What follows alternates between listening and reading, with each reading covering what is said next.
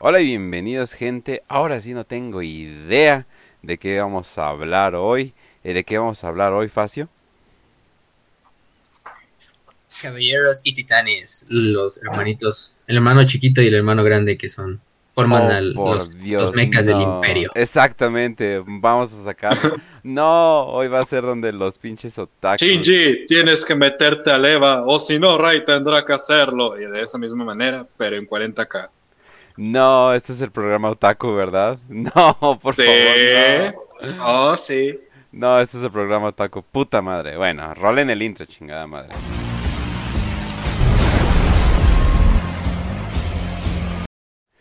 Hola y bienvenidos gente a Warhammer para Prietos en un episodio muy especial. Hoy vamos a hablar de algo que curiosamente no hemos hablado a pesar de que eh, ya llevamos casi 50 episodios, casi porque todavía nos faltan. Pero así es gente, eh, no hemos hablado ni de titanes ni de caballeros imperiales y pues está un poco raro ya que son gigantes, entonces técnicamente ya deberíamos de haber hablado de esto. ¿Cómo Pero no bueno, verlos? Es literalmente. Entonces, Raz, ¿cómo estás? Pues bien, mi Kencho, aquí festejando un día más de Warhammer para Prietos, disfrutando el lunes, lunes por la noche, lunes para disfrutar lo horrible de que es iniciar una semana horrible. Pero pues aquí estamos con todas las ganas y con todo el gusto mecanizado, con todo el gusto de la Eva, con todo el gusto de Shinji, métete a la Eva, o si no, Rey tendrá que hacerlo. Y sin más que decir, hola Facio. Hola, Kench, hola Raz, hola a todos los que nos están escuchando y los que nos van a escuchar. Pues sí, como ya bien dijeron, hoy vamos a hablar de lo que forma la, el ala de los mecas del imperio, ¿no? Esos que a veces son, bueno, en general los caballeros más que los titanes, los titanes son un poco menos conocidos, pero se Mm. complementan al final del día, como van a ver en el episodio. También es, creo que una de las instituciones, porque habíamos dicho, nos faltaban instituciones, no de todas íbamos a hablar, pero en general los titanes y los caballeros podrían formar en cierta parte su propia institución. Güey, Aunque estén ya hablamos de los árbitres. hablamos Sí, de los hablamos de ellos antes. y no hablamos de los titanes. ¿Qué nos pasa? Sí, es, de- es de ley, la, la verdad es que ahí no, no, no nos pusimos de acuerdo con la gente, No. pero aquí está su episodio de, pues después de, creo ya van como 45 episodios, no sé, ya tienen por fin el episodio de los caballeros y los titanes, aunque les hemos hablado de ellos también en el episodio del Mechanicum, creo que les Sí. hablamos un poquito de los En, la- titanes. el ciclo de Marte Sí. igual. Exactamente. Entonces, pues ya tienen bastantes episodios donde pueden también eh, encontrar más contexto en cuanto a eventos, no tanto como las especificaciones de qué es un titán, quiénes los conducen y todo esto, pero este episodio es para eso, para que sepan todo, desde quién conduce, cómo se conduce, qué tipos de titanes, qué tipos de caballeros, para quién sirven, si hay de otras razas, etcétera. Aunque vamos a hablar más que nada de los humanos. Los, los senos los vamos a mencionar un poquito, pero no tienen tanta información. Y no vale la pena mucho también hablar de ellos, aunque son también. Exactamente, no hay, no hay mucha información. O sea, básicamente cómo funciona un titán orco es como. Se le mete un dios. Es como que. ¡eh! Puse roca encima de piedra. Roca Invoqué- encima de piedra cubri- cubierta por metal.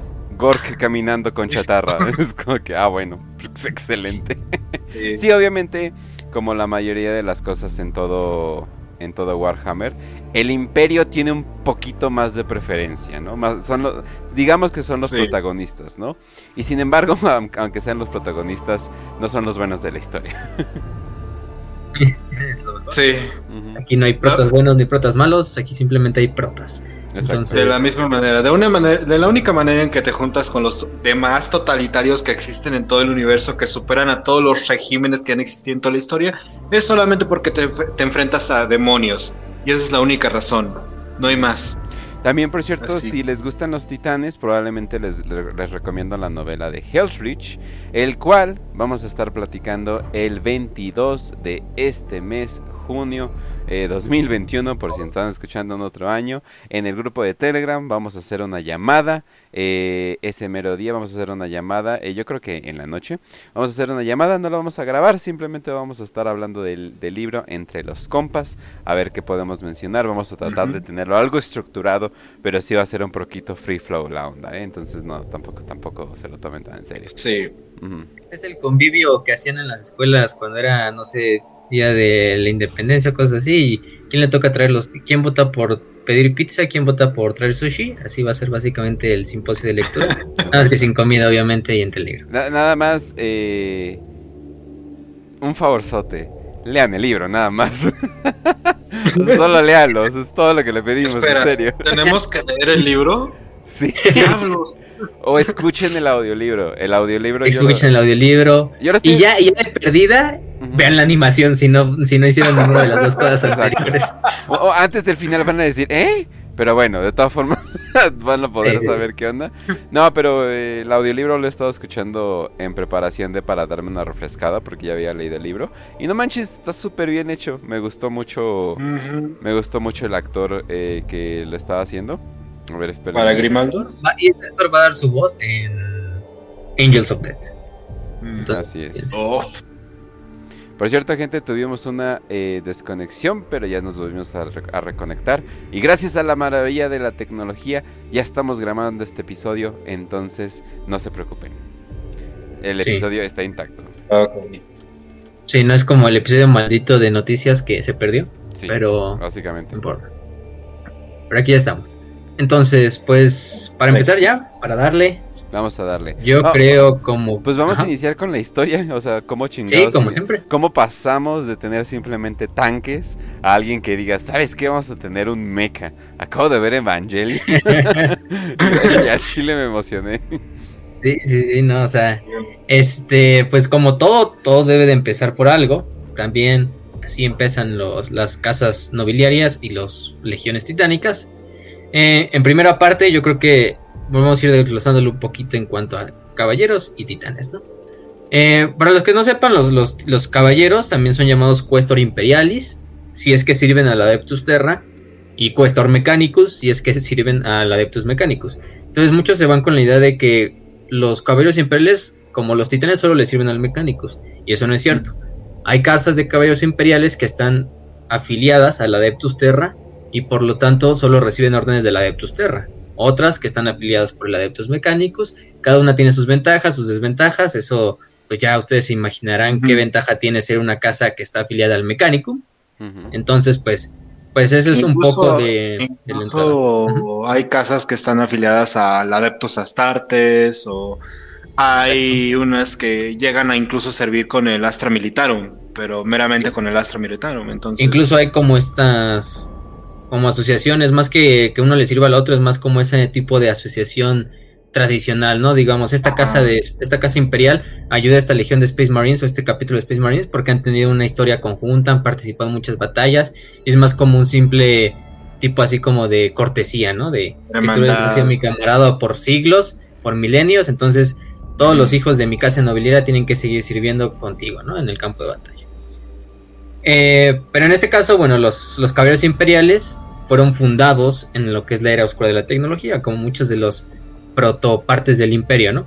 Eh, en esta parte fue fundada en lo que ellos conocen como un evento llamado la, Larga Marcha, The Long March, que es básicamente una colonización que duró cientos de años, de, décadas, y que llegaron a mundos que la mayoría de los mundos pues eran mundos eh, que no estaban explotados obviamente, eran mundos totalmente sin tecnología.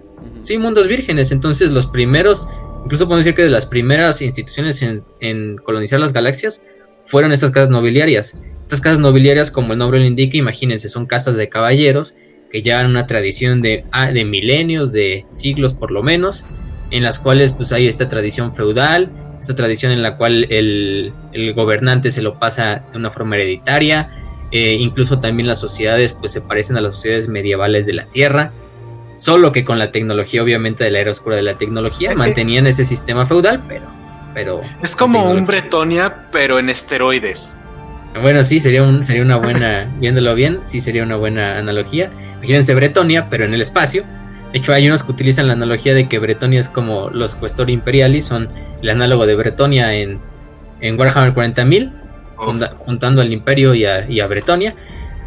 Pero, eh, por lo general también estos planetas, aunque eran planetas vírgenes, eran planetas demasiado peligrosos, ya sea por el clima, por las plantas que lo habitaban, por la fauna silvestre que lo habitaba también. Entonces, lo que hacían los colonos era organizarse pues también en estas como odisías feudales para protegerse, también como en castillos, en fortalezas, muy parecido a lo que hacían en Caliban, en el planeta de los ángeles oscuros, porque tenían ahí una fauna que pues eran casi fauna disforme, ¿no? Por así decirlo. Eso es otra historia, pero imagínense esa parte, si han leído las novelas de, de Los Ángeles Oscuros, ¿no? De la Gran Cruzada, por lo menos. En este caso, pues traían muchas de las máquinas que eran de Estisis, que posteriormente se volvieron estas plantillas de construcción estándar, las PCS. Eh, entre ellas, la más famosa y la que más les importaba era la que era la plantilla para crear un caballero, ¿sí? así como se escucha, un knight, un caballero. Estos caballeros en realidad eran unos mecatrajes que varían mucho de tamaño, varían, pues hay algunos desde 5 metros, a otros casi casi 9 metros, no superando obviamente a los titanes clase Warhound, porque hay algo que cabe recalcar. Eh, los caballeros imperiales siempre van a ser más pequeños que los titanes, incluso que el titán más pequeño, que es el clase Warhound.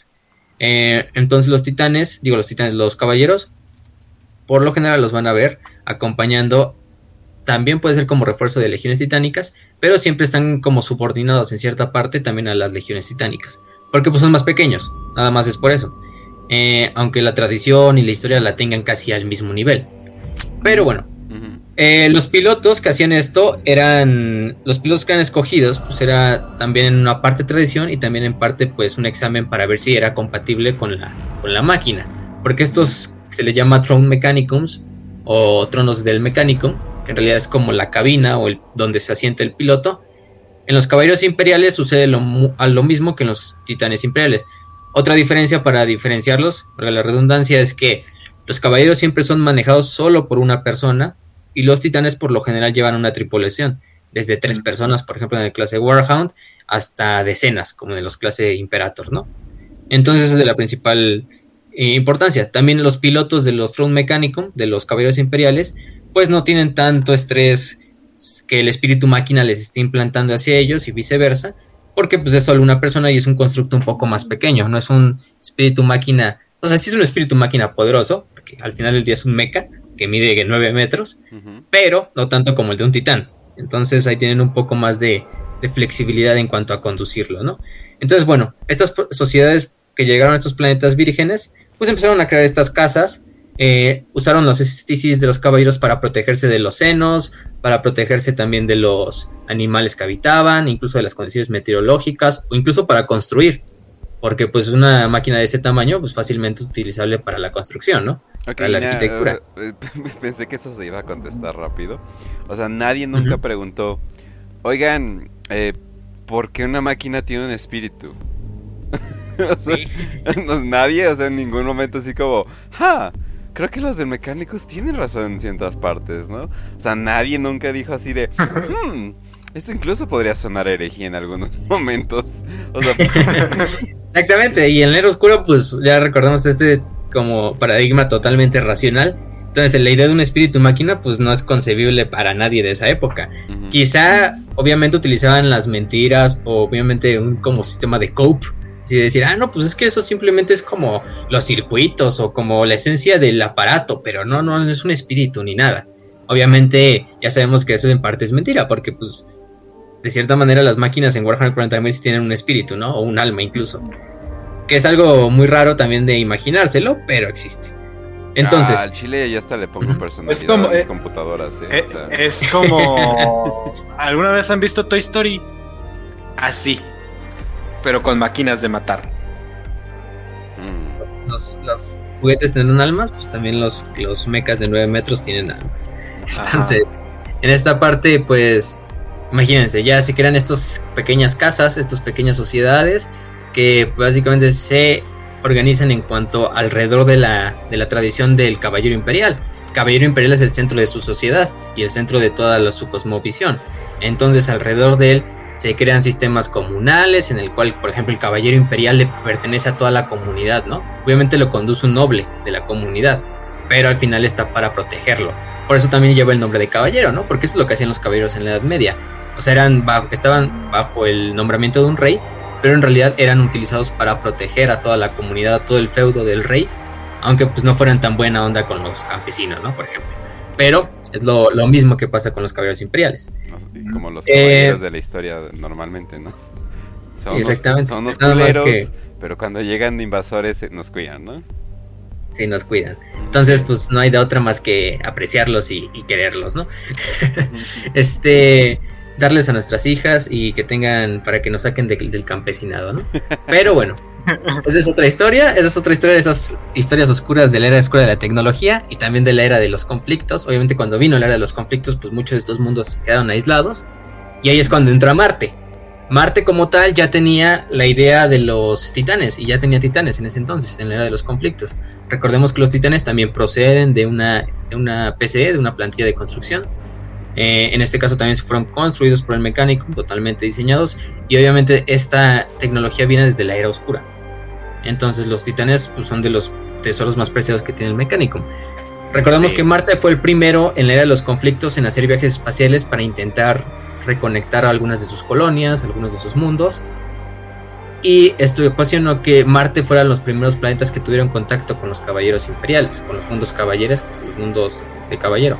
Eh, en este caso, pues Marte hizo el contacto, les ofreció, pues nosotros tenemos la tecnología para reparar sus máquinas, para construir más de sus máquinas, para muchas cosas, ¿no? Ya se imaginarán lo que, lo que decía el mecánico, ¿no?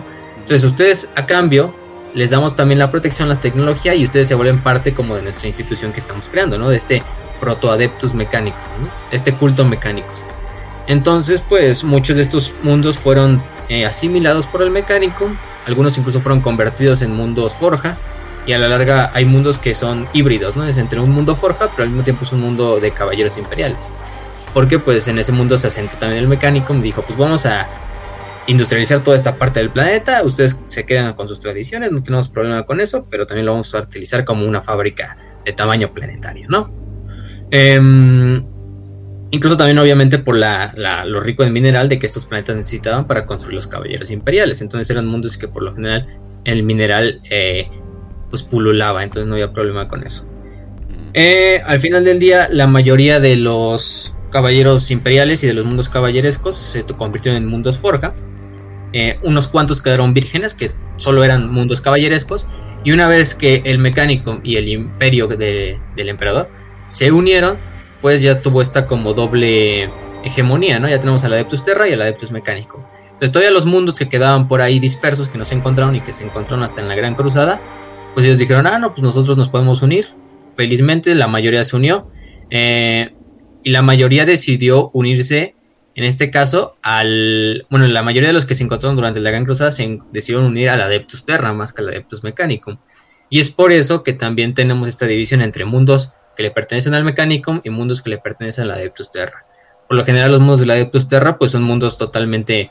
No son mundos forja como tal, son mundos que se han dejado más vírgenes, en este caso de no tocar los recursos, o simplemente es como un planeta donde está la base central de esa casa caballeresca. Entonces, de esa casa nobiliaria, entonces, pues en este caso pasaron a servirle al Adeptus Terra y al Administratum directamente, en vez de servir al mecánico. No es, un problema. Solamente piénsalo. Es que solamente piénsalo. Se te aparecen unos sujetos que están en el momento del nacimiento de alguien, dicen, oh, tiene un lunar, póngale un brazo biónico. Y está el Adeptus Terra. No es tan difícil buscar una elección entre los dos, o sea. Sí, porque pues en parte de que muchos de los primeros mundos se hayan unido al Mechanicum, pues es en parte porque no tenían de otra. El único que los descubrió fue el Mechanicus. Entonces aquí, una vez que ya empezaba la Gran Cruzada y te descubría, pues tenías de dos. O te vas con el Mechanicus o te vas con el Adeptus Terra. Pues la mayoría se decantaban obviamente por el Adeptus Terra, porque también te mantenían, igual te daban el poder tecnológico, obviamente no al nivel del Mechanicum, pero al final del día el Mechanicum le da recursos al Adeptus Terra y el Adeptus Terra pues los desvía hacia otras partes. Entonces al final del día no hay tanto problema con eso. Eh, por ejemplo, durante la Gran Cruzada creo que el primer eh, mundo en ser encontrado por un rogue trader fue un mundo de caballerescos. Por el rogue trader llamado Jeffers. Eh, lo encontró y fue asimilado dentro del imperio. Obviamente después en la herejía de Horus, podemos decir que al igual que con las legiones de Startes, con las legiones titánicas, la mitad de los mundos caballerescos se fueron para un lado con el imperio y otra mitad se fue con el con Horus, ¿no? En este caso, pues ya sabemos cómo terminó esa historia. Muchos de los caballeros imperiales que estaban del lado pues, del, del War volvieron al ojo. Se fueron al ojo del terror. Volvieron al ojo. También con ayuda de, obviamente, ya estaba el Dark Mechanicum, el Mechanicum Oscuro. Regresan al ojo del terror y pues tienen sus bases y sus nuevos mundos en el ojo del terror. aunque ya no comparten esa tradición tan ortodoxa de los caballeros imperiales, aunque también todavía se mantiene la estructura de caballeros imperiales, obviamente del caos. Entonces en esta parte pues, pues eso es algo, algo interesante, ¿no? Por otra parte los, los titanes, pues los titanes ya sabemos lo que hicieron durante la herejía, digo durante lo que hicieron durante las guerras de unificación, durante la Gran Cruzada y durante lo que es la, la, la herejía de Horus. Ellos participaron conjuntamente con las casas de caballeros, con los miembros del ejército imperial, con las legiones de los Astartes. Eh, recordamos, por ejemplo, está la Legio Mortis, que era muy conocida porque participó con, con, este, con la Legión de Horus, con los Lobos Lunares, entre otras.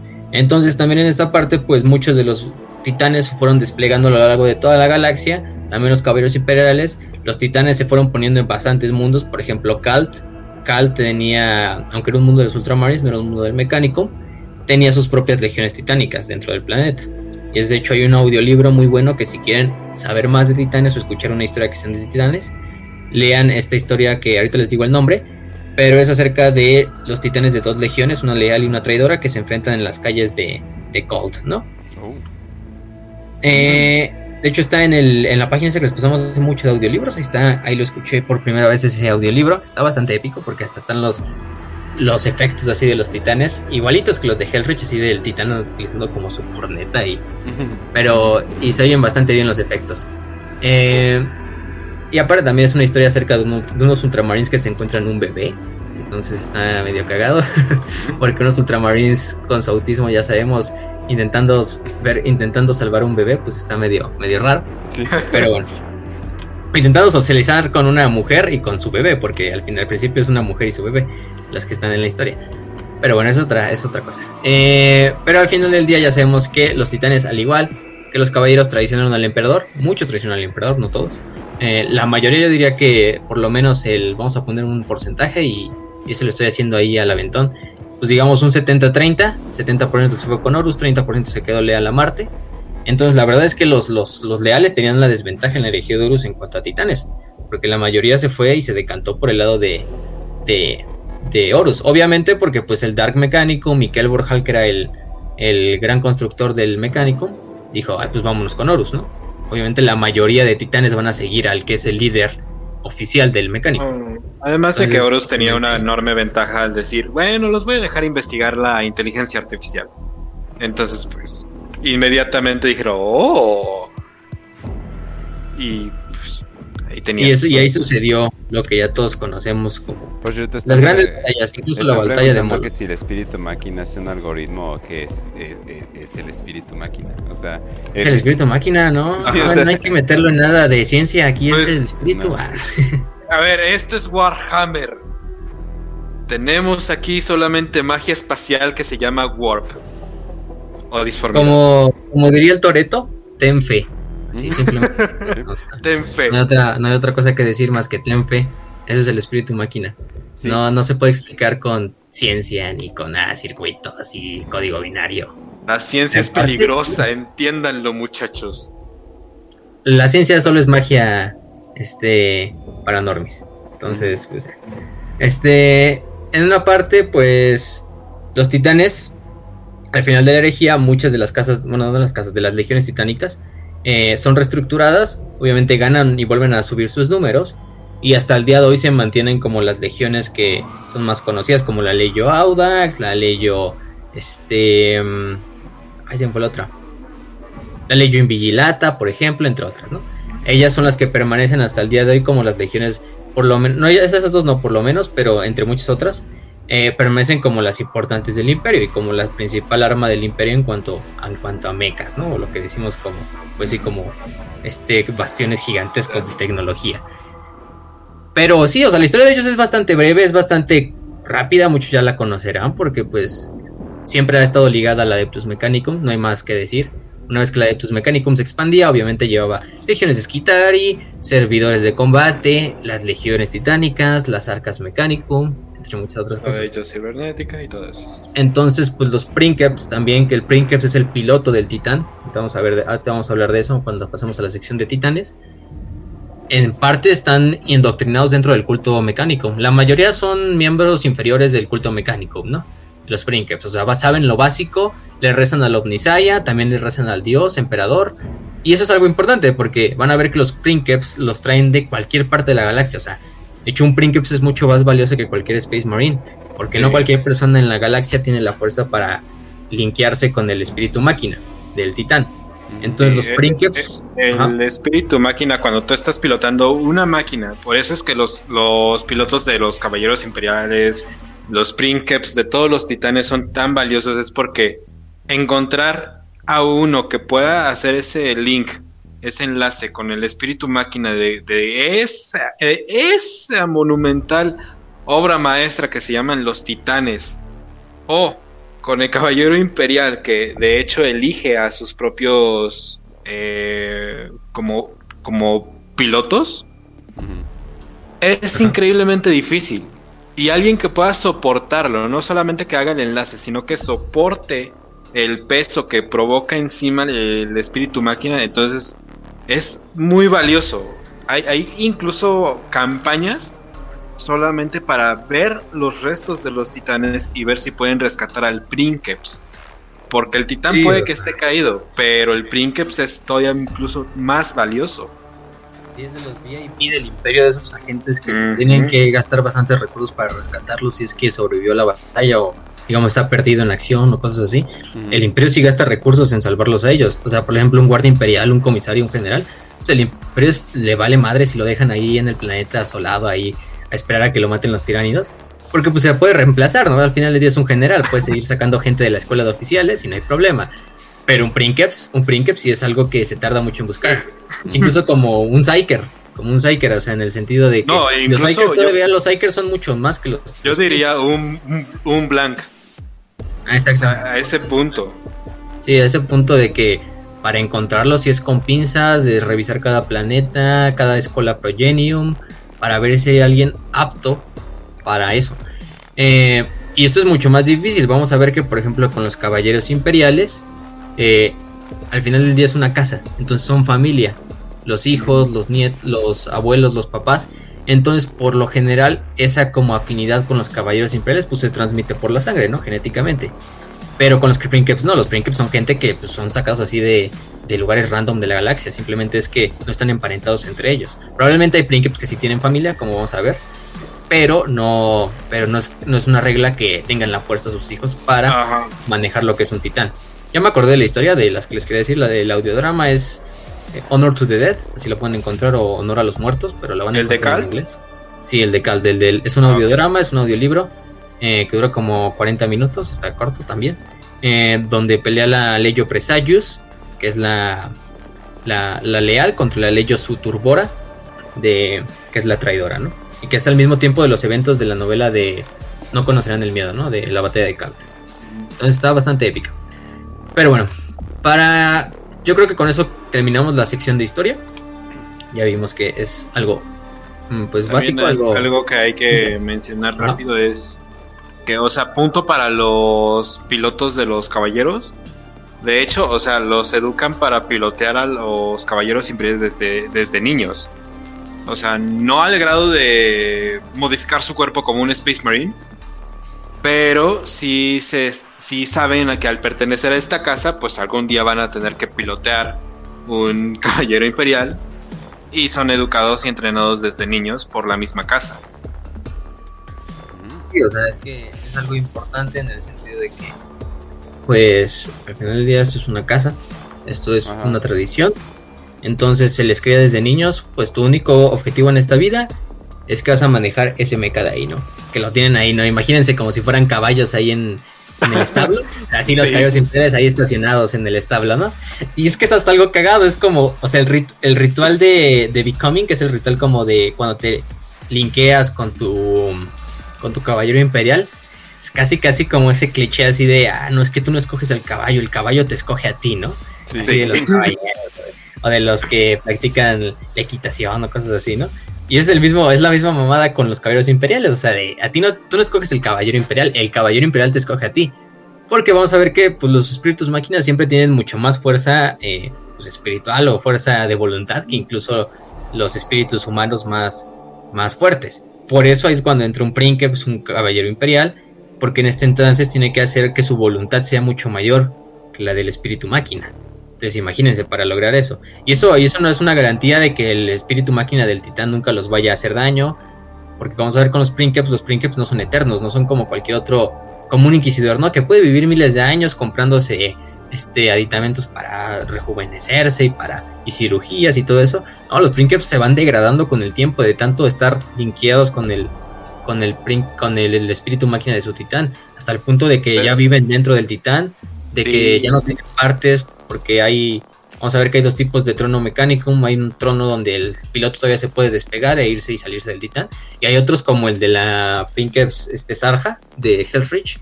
Que, esa, ya, está de, demacradísima. sí, ya está demacradísima. Y está como en un campo de éxtasis eh, en la cabina del titán. Y de él no puede salir porque de lo contrario moriría. Porque pues ya esa es su nueva, su nueva vida. Estar totalmente linkeada con el titán. ¿Y por qué es un titán clase emperador? También esa es otra sí. la importancia. Porque en los titanes más pequeños, pues no hay tanto problema porque es un espíritu máquina mucho más débil. Pero en los clases emperador, que son eh, bestias que llevan milenios de vida, imagínense cuánto es espíritu máquina. Porque los espíritus máquinas no creen que nada más es el espíritu de la máquina y digo, ay, me muevo y la, la máquina se mueve, ¿no? No, o sea, el espíritu máquina tiene odio, guarda rencor, guarda enojo, guarda ganas de pelear. Incluso en Hellrich se van a dar bastantes veces cuenta de que eh, a veces dicen, ah, no, es que el, Storm Herald quiere, tiene, tiene sed de sangre, ¿no? Y te están hablando de que el espíritu del máquina tiene sed de sangre porque no ha visto la batalla en bastantes días, ¿no? Se está aburriendo básicamente mm. el espíritu máquina del, del, titán. Y por eso ese, cuando se enoja el titán, la Princeps llega a perder control momentáneamente o llega a disminuir su control sobre el titán. Pero los que anden diciendo que eso suena una inteligencia artificial, pues. un disparo de Walter en la 100, eh, pero. eso sería una herejía, hermano. No te recomiendo decir eso, a menos que quieras hablar con mi amigo el comisario y el inquisidor. No te lo recomiendo. Sí, exacto. Sí, no. Eh, es que sí, o sea, suena completamente como si fuera una inteligencia artificial pero es una inteligencia artificial que nos cae muy bien y que es muy buena y que nunca nos va a traicionar. Necesitamos. que al imperio a más no da. Sí. Porque al final el día fue construido por humanos, entonces pues es un espíritu humano, aunque sea una máquina. Es algo cagado también.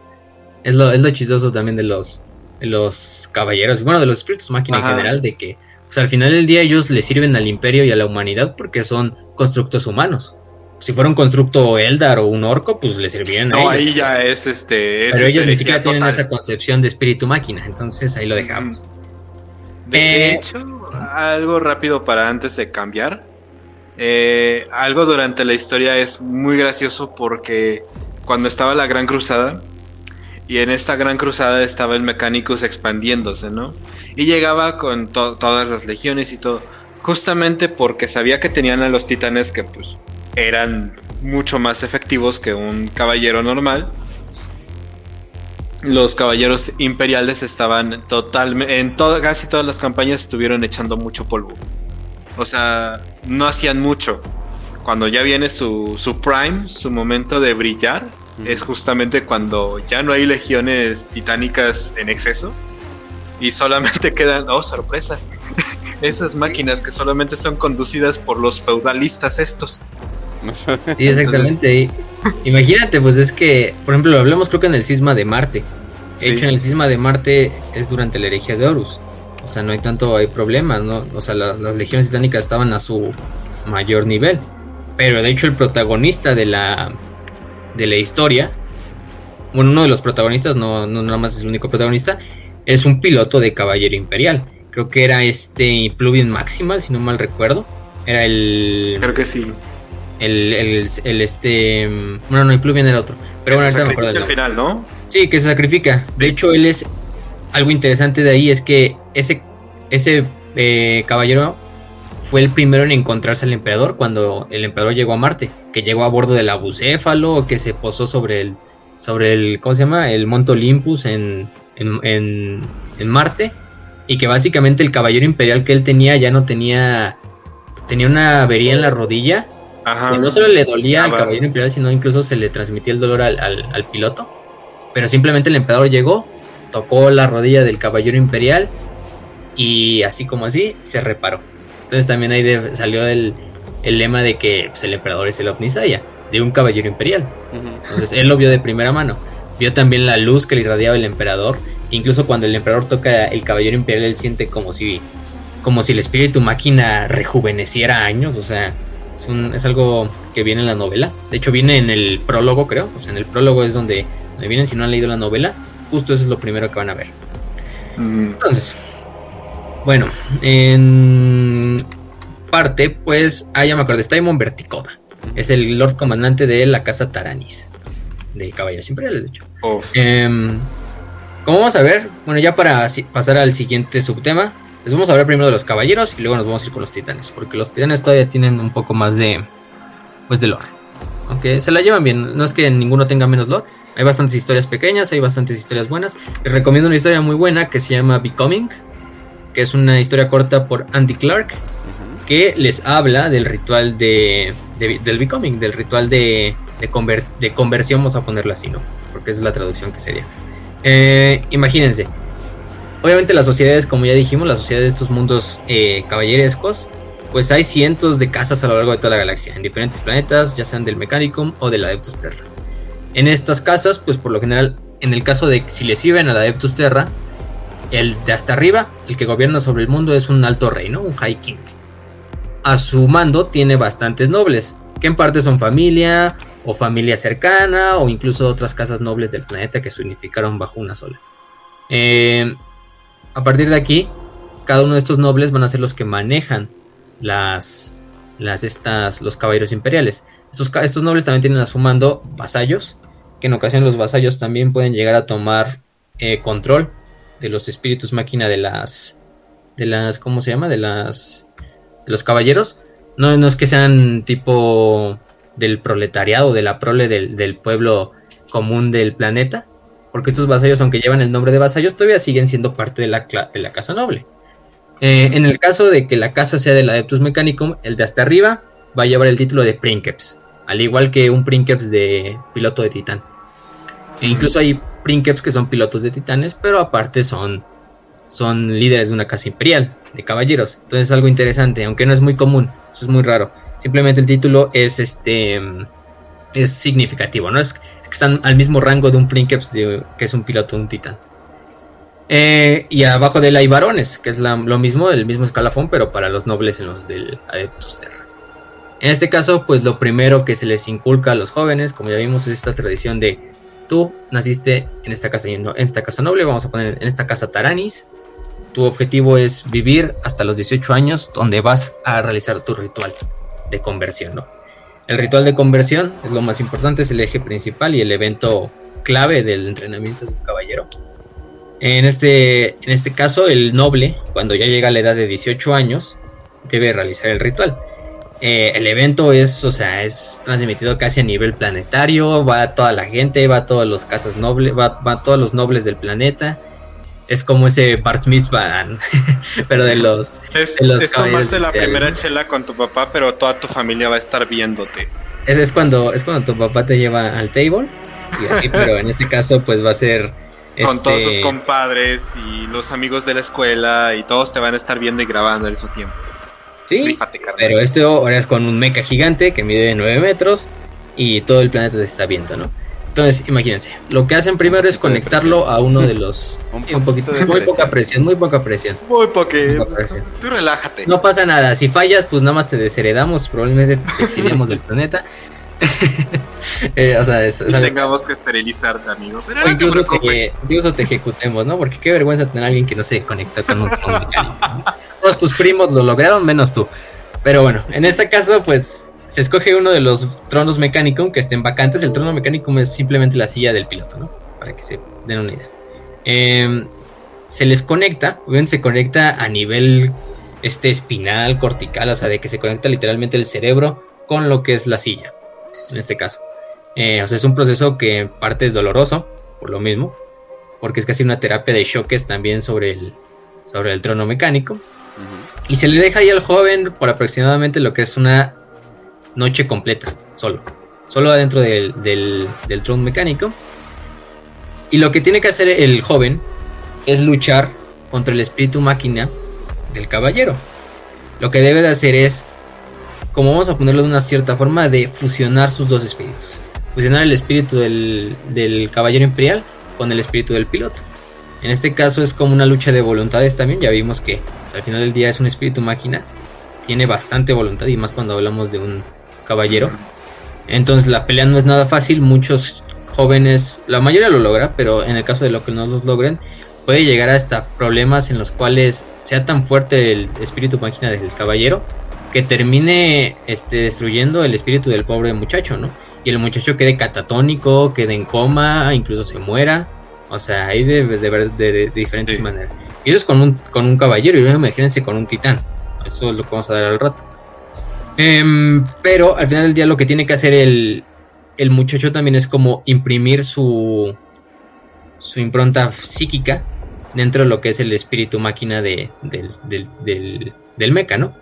Em, como ya dijimos, a veces incluso lo lleva a la demencia, si no lo mata, pero en el caso de que sobreviva el joven y de que venza el espíritu máquina, el joven para siempre va a estar cambiado, sale del, del tron mecánico como un adulto, como lo es, como lo debería de ser siempre, y en este caso pues eh, se le da lo que es el manto de, de la caballería, ¿no? De, de que ya es un caballero y se le da como ese título ya dentro de su casa, dentro de su familia, de que ya es alguien con que puede incluso opinar, ¿no? Porque antes de eso, pues simplemente era un hijo, ¿no? Era un niño que no tenía derecho ni a, ni a decirle nada a su padre, pero en el caso de que logre tomar el control del, del trono mecánico, pues esto es una ascensión a nivel social completamente, o sea, ya no nada más es de que, ah, ya me linké con esto y ya lo voy a manejar, ¿no? Aquí es, pues, el ese paso de, de niño adulto, ¿no? Eh, pero en esta parte es lo, más, lo, más, lo más interesante en cuanto al, ritual de, la conversión. Por eso les digo que esta, esta es historia corta de Becoming, de Andy Clark, para que la busquen. Y si la encuentro, de hecho, se las mando en el Telegram para que la puedan leer. Es una historia corta, no hay tanto problema.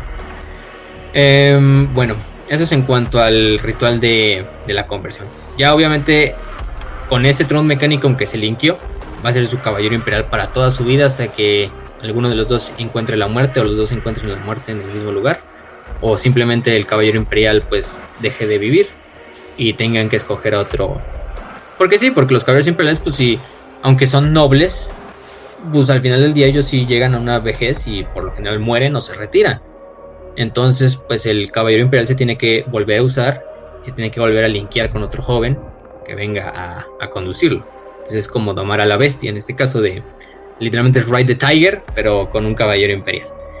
Em, bueno, luego lo que ya vemos es que en el caso de que esta casa sea del mecánico, va a acompañar a la legión titánica de su, de su planeta, o del planeta en donde esté, o de la, región en la que esté.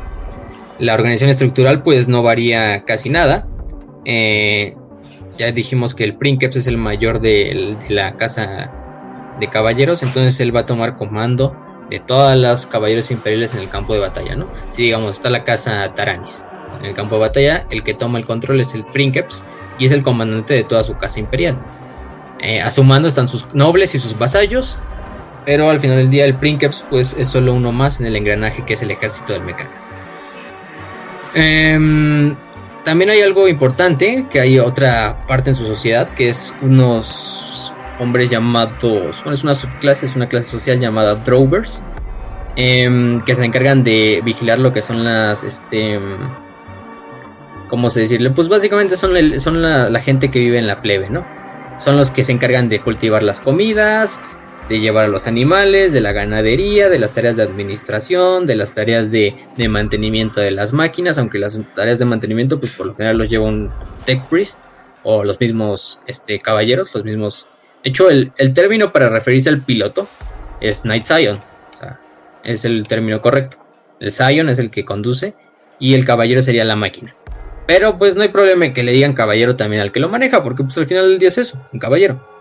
Entonces, lo más importante de los rovers es que también, em, por lo general, también funcionan como escuderos a lo, largo de acompañando a sus, a sus pilotos de, de caballero imperial. Eh, como escuderos, como séquito, como seguidores. Entonces los van a ver que cuando los caballeros imperiales no están dentro del Throne Mechanicum por lo general son acompañados por toda una comitiva de gente, ¿no? Sus sirvientes, sus escuderos, del que le limpia las botas, el que le limpia la armadura, hasta así. Eh, incluso amantes o imagínense, ¿no? Porque pues es, alguien de verdadero renombre en su sociedad. Vaya. Eh, otra cosa es que también hay otro título llamado Sacristanes, que son los que en realidad mantienen y en parte también son los que es un título como muy místico dentro de las casas, que es como el que se mantiene, el que mantiene y ve los misterios de la tecnología del Caballero Imperial. Y también esto es lo que hacen es que ellos son los arbitradores en el caso de que haya una disputa entre dos casas imperiales, ¿no? De que haya un malentendido, de que haya un conflicto, porque pues claro, como todas las instituciones del imperio, llega a haber putazos entre ellos mismos, ¿no? Ya vimos que no es raro que regimientos de la Guardia Imperial se agarren contra otros regimientos o que la Inquisición quiera agarrarse a putazos con los Space Marines. Y lo mismo pasa con los caballeros imperiales y con las legiones titánicas hay problemas de jurisdicción, hay problemas de que, ah, no sé qué, tú, tú no puedes estar aquí en esta zona de guerra, esta zona de guerra yo me pertenece. Así como esos videos aquí que encuentras en YouTube cuando policías y militares se agarran a putados aquí en México. Es lo mismo con, con, los caballeros imperiales y los titanes, ¿no? Entonces el sacristano también tienen ese papel de como arbitrar lo que son las, las estas, las luchas, porque si llegan a ser luchas o duelos, o sea, los duelos de, de caballeros, que es un duelo pues arriba de los caballeros de la máquina. Entonces sí son duelos así como tú esperarías, ¿no? Un duelo de esgrima como los que hacían, ¿no? Pero en este caso con, con mecas, ¿no? De 9 metros, este, en ese caso. Em, estamos viendo, o sea, estamos viendo la vida de, o sea, alguien muy parecido a los navegadores, pero totalmente lo contrario en el sentido de que unos viven una vida de de lujos, de honor, o sea, etcétera, etcétera, mientras los, navegadores sufren todo lo malo y aparte no tienen una vida espectacular, ¿no? Sino son simplemente navegadores, ¿no? Sí, simplemente son mutantes ahí con un tercer ojo. no, no tiene nada de interesante su vida más que ser consumido por una bestia de la disformidad ahí cuando, cuando fallas haciendo el viaje. No, los caballeros es lo contrario, los caballeros sí viven una vida pues de adrenalina, una vida en la cual no solo están dentro de una nave esperando y dando órdenes, no, sino ellos van a los putazos de, primera línea. O sea, los caballeros imperiales son de las primeras fuerzas, así siempre que van apoyando a las demás fuerzas imperiales. Em, no les importa si están peleando contra una casa del caos, contra titanes del caos, contra tiránidos, los van a ver en todos los campos de batalla posibles.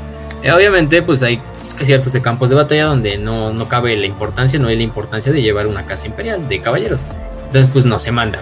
Pero sí en los, también en los frentes más cruentos de la, de la guerra, ahí van a ver caballeros imperiales. Y son nobles que se manchan las manos, igual que cualquier campesino, no sé, procedente de, de Valhalla, ¿no? en eso sí hay que decirles que tienen bastante respeto y también son por eso son bastante admirados, no solo por sus planetas, sino por otros planetas, otra gente del imperio, son bastante queridos, ¿no? Ya dijimos que los duelos, pues los duelos se llevan con todos los, con todos los reglamentos de honor, de deber, de valor que se necesitan, y también de, de caballería, ¿no? De, de ser un caballero, pues al final del día esos son, son nobles, entonces tampoco se pueden comportar como simples animales dentro de la, del duelo. Entonces también se llevan estas reglas donde son los sacristanes los que llegan como este tipo de, de, de arbitrador, ¿no? Hay otros, hay otros importantes que, de hecho hay un juego que lleva el nombre de esto, que es los Free Blade Knights, los caballeros eh, con espada libre básicamente, o sin espada, o no les podemos decir así este, ¿por qué son importantes estos caballeros? Los Free Blade Knights van a ver que son caballeros que no pertenecen a una casa a una casa de caballeros imperiales. Digamos, son mercenarios, son no son mercenarios como tal, siguen sirviendo al imperio, pero no tienen ninguna casa a la cual les sirven. Por lo general son gente que se sale de sus casas de sus casas de caballeros, llegan a tener no sé un conflicto con alguien de la casa o simplemente los exilian, pero se llevan con ellos al, al caballero imperial, a la máquina. Porque pues la máquina no va a funcionar a menos que esté con el, con el caballero que, que la linkearon, ¿no? Obviamente si el caballero pues, ya se muere ya se puede volver a linkear, pero en este caso no. Entonces estos no tienen eh, ningún deber ni ninguna lealtad a ninguna casa. Ellos simplemente actúan por su propia cuenta, ellos son su propia casa. Em, a veces viajan solos, solo como el caballero imperial. A veces tienen sus tripulaciones, sus séquitos, obviamente se llevan a sus séquitos, los sacristans. Incluso llevan sus propias naves porque por dónde vas a transportar el caballero imperial, ¿no? Tienes que llevarlo en algún lugar transportado. Es una maquinota. Sus propias naves. por eso también tienen sus propias naves, sus propias tripulaciones y pues van a ir por la galaxia encontrando momentos oportunos para los cuales pelear y decir, ah, no, pues hoy me voy a romper la madre con, con este tiránido como el que vimos de hecho en, la, en el episodio pasado, el este caballero imperial que se puso a pelear con el Hype Tyrant y pues terminó terminó palmándola, ¿no? Como dirían. este, hay bastantes, hay, de hecho hay bastantes Free Blades conocidos en el lore. O sea, de hecho en el en la Lexicon viene una lista completa de, de bastantes personajes así. Y como tal también te vienen de los nombres de sus de sus de, de la máquina, porque la máquina también lleva su nombre, ¿no? No nada más es un caballero imperial, llevan sus propios nombres. Em, pero bueno, esos los, los dejamos para personajes importantes, que es la parte final. Pero si estos Free Blade Knights, recuerden que no tienen una casa a la cual les sirven. Simplemente son gente que eh, son el anarca de Junger, como dirían por ahí. Em, en esta parte, pues los Free Blade Knights hagan, vayan. Creo que el único juego de, de móvil de Warhammer que vale la pena es el este Warhammer Force Decay Free Blade. Sí. Porque de hecho es un juego. O sea, está, está bien hecho. Peleas contra arcos, contra caballeros del caos, contra. Bueno, contra el propio caos. Eh, sí, es obviamente ese tipo de microtransacciones dentro del juego de, ah, no compra más monedas doradas o compra estas pendejadas, no compra sí. Pero en realidad podrías jugar el juego sin comprar nada, o sea, no hay problema con eso. Entonces es un juego que pues les va a divertir un rato. También creo que está en Steam, o sea, también lo pueden jugar en la PC. Pero pues es un juego hecho para teléfono, o sea, también está diseñado para jugar en teléfono. Sí, completamente. Eh, y de hecho te da toda la experiencia, o sea, si sientes que eres Estás destruyendo Berserkers de Korn en, en, cuestión de segundos y todo un escuadrón entero. Entonces, si sientes que es la, experiencia de tener una ametralladora estúpidamente gigante en tu hombro y un cañón de fotones en un brazo. Y pues está bastante épico. Deberían jugarlo. Es divertido. Destruyes todo. y para seguirle con esto, podemos hablar ya como tal de la máquina, que es lo que creo que a muchos también les interesa, más que lo que hace el piloto y todo eso.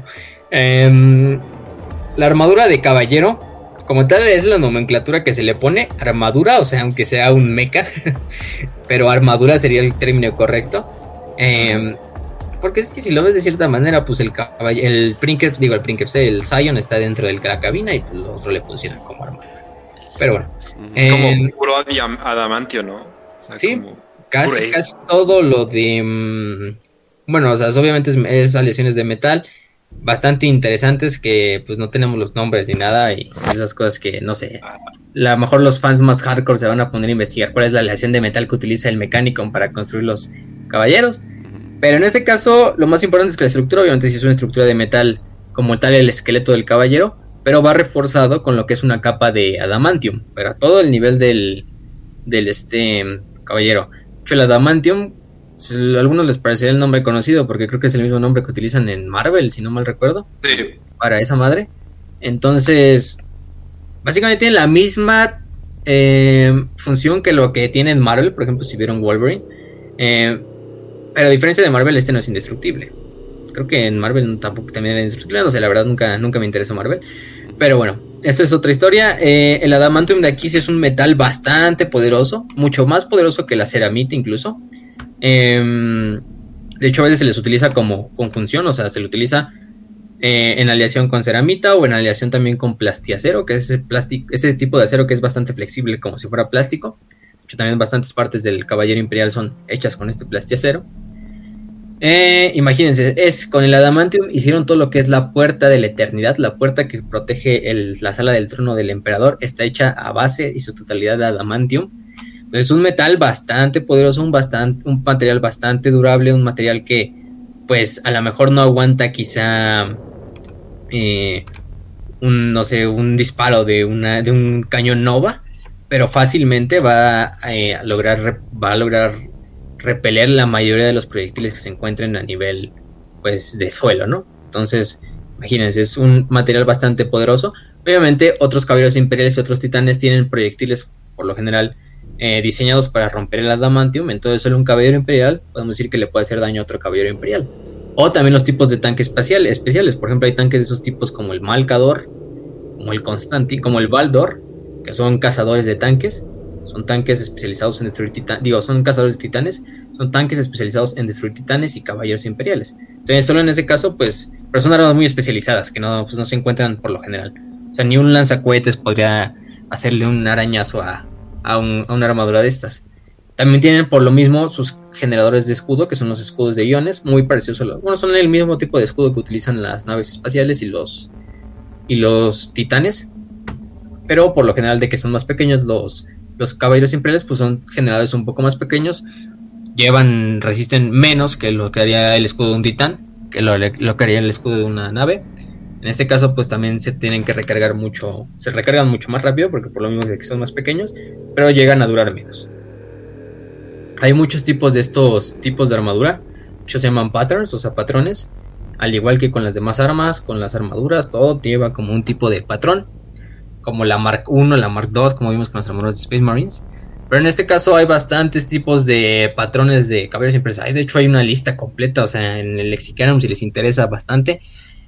Y más que nada el patrón varía en cuanto a qué armas tienen, a qué armas, eh, sí, más que nada qué armas tienen, qué tipo de, con lo que están armados, si son armas de combate cuerpo a cuerpo, si son armas de tipo de largo alcance, también el nivel de blindaje, incluso también la, estructura del propio caballero imperial. Vamos a ver que los caballeros imperiales eh, lanceros son un tipo de caballero imperial que es un poco más esbelto si lo ves como en esqueleto. Si ves el esqueleto del, del caballero imperial, se ven muchos más esbeltos. Por lo general llevan un escudo de energía y también una lanza, por eso de ahí llevan el nombre lancero y son mucho más ágiles que los demás tipos de caballeros imperiales. Hay otros caballeros mucho más angostos, como los que salen en el trailer de Dawn of War. Creo que son titanes este, castellanos, que son como uno de los más comunes. Eh, de hecho, no, no, no vayan a investigar cómo son las miniaturas de las primeras ediciones de, de caballeros imperiales. Por Dios, con las atrocidades. No, o sea, investigan Lancer, Lancer Imperial Knight First Edition y van a ver lo que es un crimen contra la humanidad, ¿no? sí, obviamente en esa época pues no, se pensaban todavía bien los caballeros. De hecho, como ya vimos, creo que la herejía de salió como un como una excusa para vender miniaturas de para vender el juego de mesa de titanes, de batallas de titanes. Pues básicamente también estaban muy pensados los caballeros imperiales. Pero luego con el tiempo fueron tomando forma. Es que los caballeros tipo lancero de la primera edición, imagínenselos como Vamos a poner tres palitos juntos, güey. Sí, la pieza de ajedrez, la pieza de ajedrez de, de, caballo, pero le pones unos brazos y unas piernitas de palito. o sea, casi casi así parecen. Pero bueno. Em, el patrón más conocido es el tipo Questoris. Es el más común, es el más viejo, también es el más tradicional. Usados desde la Gran Cruzada y de la herejía de Horus. Son bastante altos, bastante versátiles, bastante anchos y con un blindaje pues vamos a ponerlo en un tipo de tier medio, ¿no? En este caso. Incluso tier superior casi casi le podemos poner. Tier S, ¿no? Vamos a ponerle en cuanto a blindaje. Eh, es el chasis que más también se le pueden adaptar a otros tipos de armas. A partir de aquí también se le pueden, tienen subvariantes como tal. O sea, cada van a ver que cada tipo de patrón tiene sus subvariantes, dependiendo de qué armas tengan pero es el que más generalmente van a ver. Este que es ancho, este que tiene unos hombros bastante gigantes, como este tipo de, de capucha que le protege la cabeza al caballero imperial, que en realidad es metal, pero no es, pero tiene esta forma como de capucha.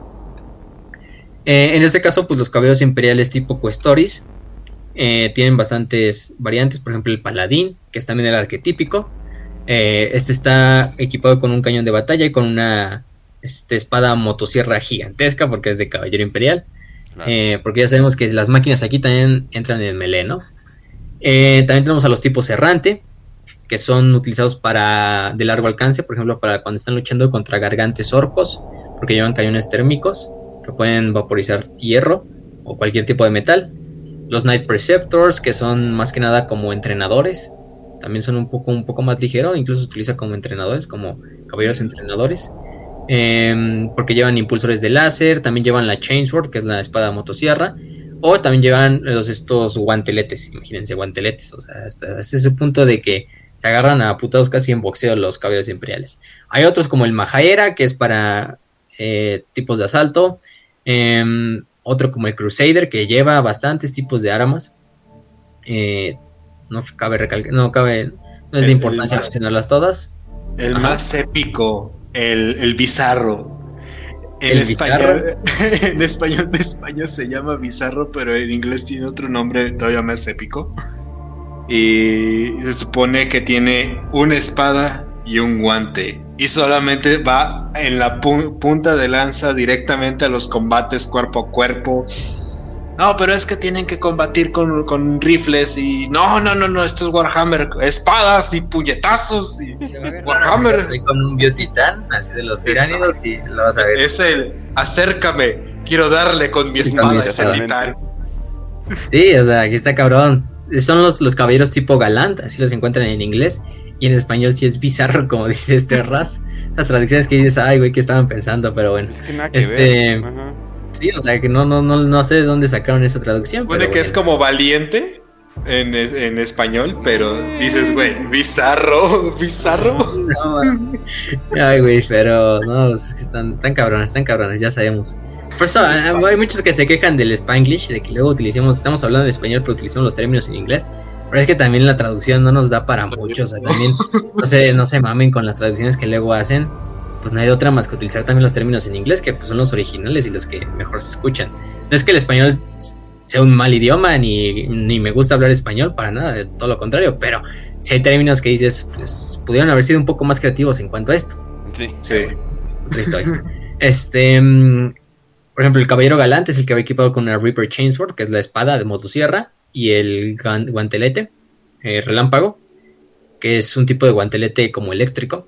Ese es uno de los conocidos. Es el, es el caballero imperial que está totalmente hecho para combate cuerpo a cuerpo. Este güey no tiene armas de largo alcance ni nada. Este güey sí, directo a los madrazos.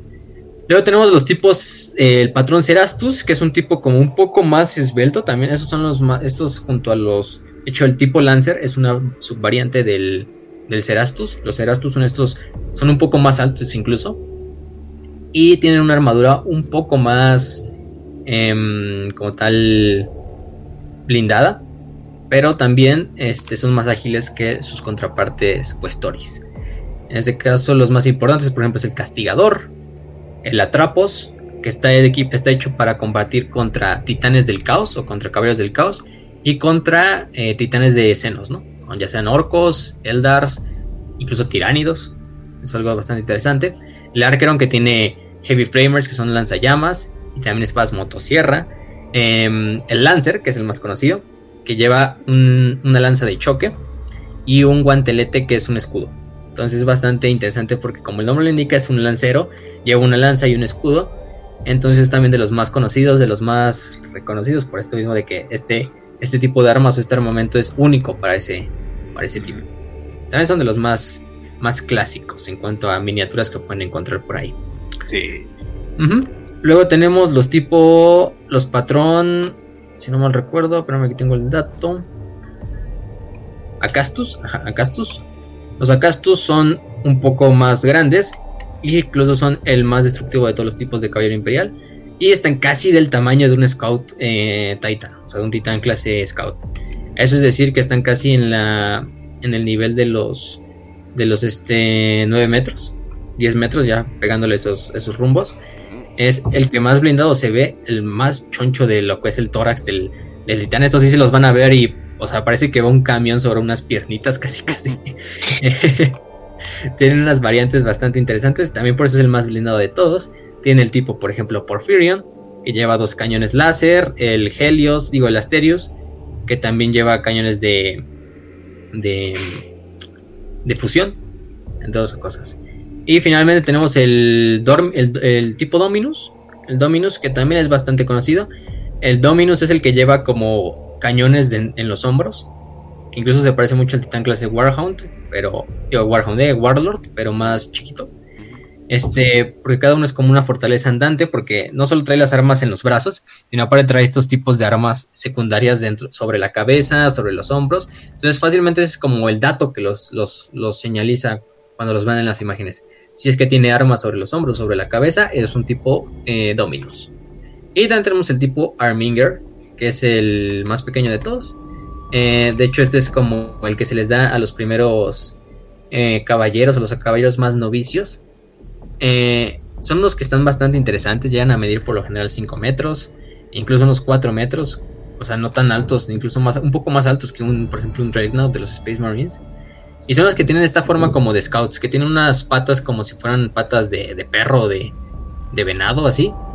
Eh, bastante chiquitos, pero por lo mismo bastante maniobrables y sirven como, como, como scouts, también como tareas de construcción. Incluso se utilizan en las, los mundos de caballeros son utilizados por, ¿cómo se llama? Varones. Digo, por, por ejemplo, los, los hijos bastardos de los varones, así te lo marca en el, en, el lexicano. O sea, se les deja porque al final del día, aunque son hijos bastardos, pues descienden de un noble, entonces todavía tienen algo de jurisdicción sobre la casa nobiliaria. Entonces, pues no les podemos tampoco negar su título nobiliario. Entonces, vamos, uno de esos, darles uno de esos caballos imperiales que no sirven para ni madres, pero ahí están y se ven bonitos. Entonces les dan un Arminger. Que pues son estos tipos más chiquitos que pues llegan a tareas secundarias o no tareas no tanto de combate. Aunque sí llegan a pelear y obviamente al final del día es un caballero imperial que mide 5 metros, entonces está casi al nivel de un tanque, ¿no? Entonces, tampoco es porque los digamos quererlos menospreciar, pero sí son un poco más, más, más, más menos conocidos, ¿no? Eh, nada más para finalizar con lo que son los caballeros imperiales, porque ya es todo en cuanto a ellos. Hay bastantes casas, van a encontrar bastantes casas de estos güeyes. Eh, las más importantes, yo diría, una de las más importantes, por ejemplo, es la casa Tiranis, Taranis, perdón. Eh, también está la casa, este, Dertos, la casa Druch, la casa Faustaris, la casa Camidar, la casa Mortan, la casa Navaros, la casa Tobus, Reinhardt, Pegason, Procon 4, Scarmax, Barlen, Barlock, Belemestrin, muchas, muchas, muchas. La Vironi también es de las más conocidas. Eh, entonces, también depende de esto, de la casa. Creo que cada casa van a ver que tiene su, propio blasón, su propio esquema de colores. Entonces, por lo mismo, las casas llevan. También esto de que las casas haya casas, pues les da dinamismo a los güeyes que juegan las miniaturas para pintar del color que tú quieras tu caballero imperial. Y por ejemplo, si no lo quieres que pertenezca a la casa Taranis, pues le pones el esquema de colores de la casa Tiran, de la casa Taranis. como para hacer headcanon chingón, ¿no? Sí, para que te hagas tus propias incluso casas imperiales. Lo mismo que pasa con los Space Marines, em, con los Eldars, con, con todo básicamente. Entonces, básicamente lo, lo, más fregón de, de Freeblade es que puedes igual editar a tu propio caballero. Entonces, obviamente un servidor lo hizo amarillo por una simple y llana razón. Y hay otros que lo hacen rojo y otros lo quieren hacer eh, rojo con patrones blancos. Entonces es, épico. sí, o sea, y hay casas con. Y hay casas también, si, si piensan jugar estos caballeros en el, en el en el juego de mesa, pues buena suerte, porque pues no, son, nada baratos. Son quizás las miniaturas más caras de todo el hobby. Por suerte. También son las más difíciles de conseguir. Por digo, al menos, ¿no? Ocupan muchos puntos. Sí. Mínimo, ya fuera, imagínate. Sí, con, un tiro destruyes un escuadrón entero de Space Marines, entonces. Sí, o sea, pero también lo mismo tienen, por lo mismo tienen sus propias reglas. Cada casa tiene sus reglas. Por ejemplo, las casas más conocidas o las casas más, por ejemplo, la casa Crust, la casa Antaranis, la casa Raven. Por ejemplo, la casa Crust tiene, por ejemplo, lo que es como una habilidad de Headsman Mark que puede counterear vehículos pesados e incluso otros titanes. La casa Teranis puede, por ejemplo, eh, le añade 6 este, heridas a cada caballero. Eh, les da mucho más durabilidad. La Raven les da mucho más movilidad y muchos más movimientos a, a la casa. Entonces, ahí dependerá también de qué casa ustedes quieran jugar. Si es que consiguen primeramente una de estas miniaturas. Que pues ya miniaturas, pues ya no es como medio medio irónico porque pues ya no son nada pequeñas. No. Hay unos que miden como 30 centímetros de alto, o sea, están bastante grandes. Eh, pero si llegan y tienen el dinero, pues se van a divertir bastante porque también son proyectos para pintar bastante buenos. Son de esos que puedes llevar bastantes meses, incluso para O sea, sí están buenos para principiantes, ¿no? O sea, porque cualquier error, o, o sea, cualquier error que tengas o sea, está grande, o sea, simplemente te distraes con otra cosa, ¿no? O simplemente dices, no, pues es daño de batalla, ¿no? En cambio, si está todo chueco, tu Space Marine chiquito, pues la gente va a decir, oye, ¿qué pedo con ese Space Marine? Los ojos, que, lo, que lo, siempre los pintan viscos, o en el mejor de los casos. sí, sí, sí, sí. Entonces aquí pueden pues pintarlo de, si van a usar una casa, pues ya saben, pintarlo de los esquemas de esa casa. Pero si van a utilizar su propia casa, pues ahí tienen bastantes lugares donde donde, donde pintarlos. Por ejemplo, mi favorita es la Casa Taranis, la más conocida también. Em, es su esquema de colores blanco con rojo. Es algo bastante, bastante buena combinación de colores. Y son de los que más historias también tienen, porque pues, la Casa Taranis, uff, la Casa Taranis es de las más conocidas. Recordemos, la, uno de los protagonistas de la, de la novela Mechanicum, pues es este, este Taimon Verticoda, que es uno de sus Lord Comandantes.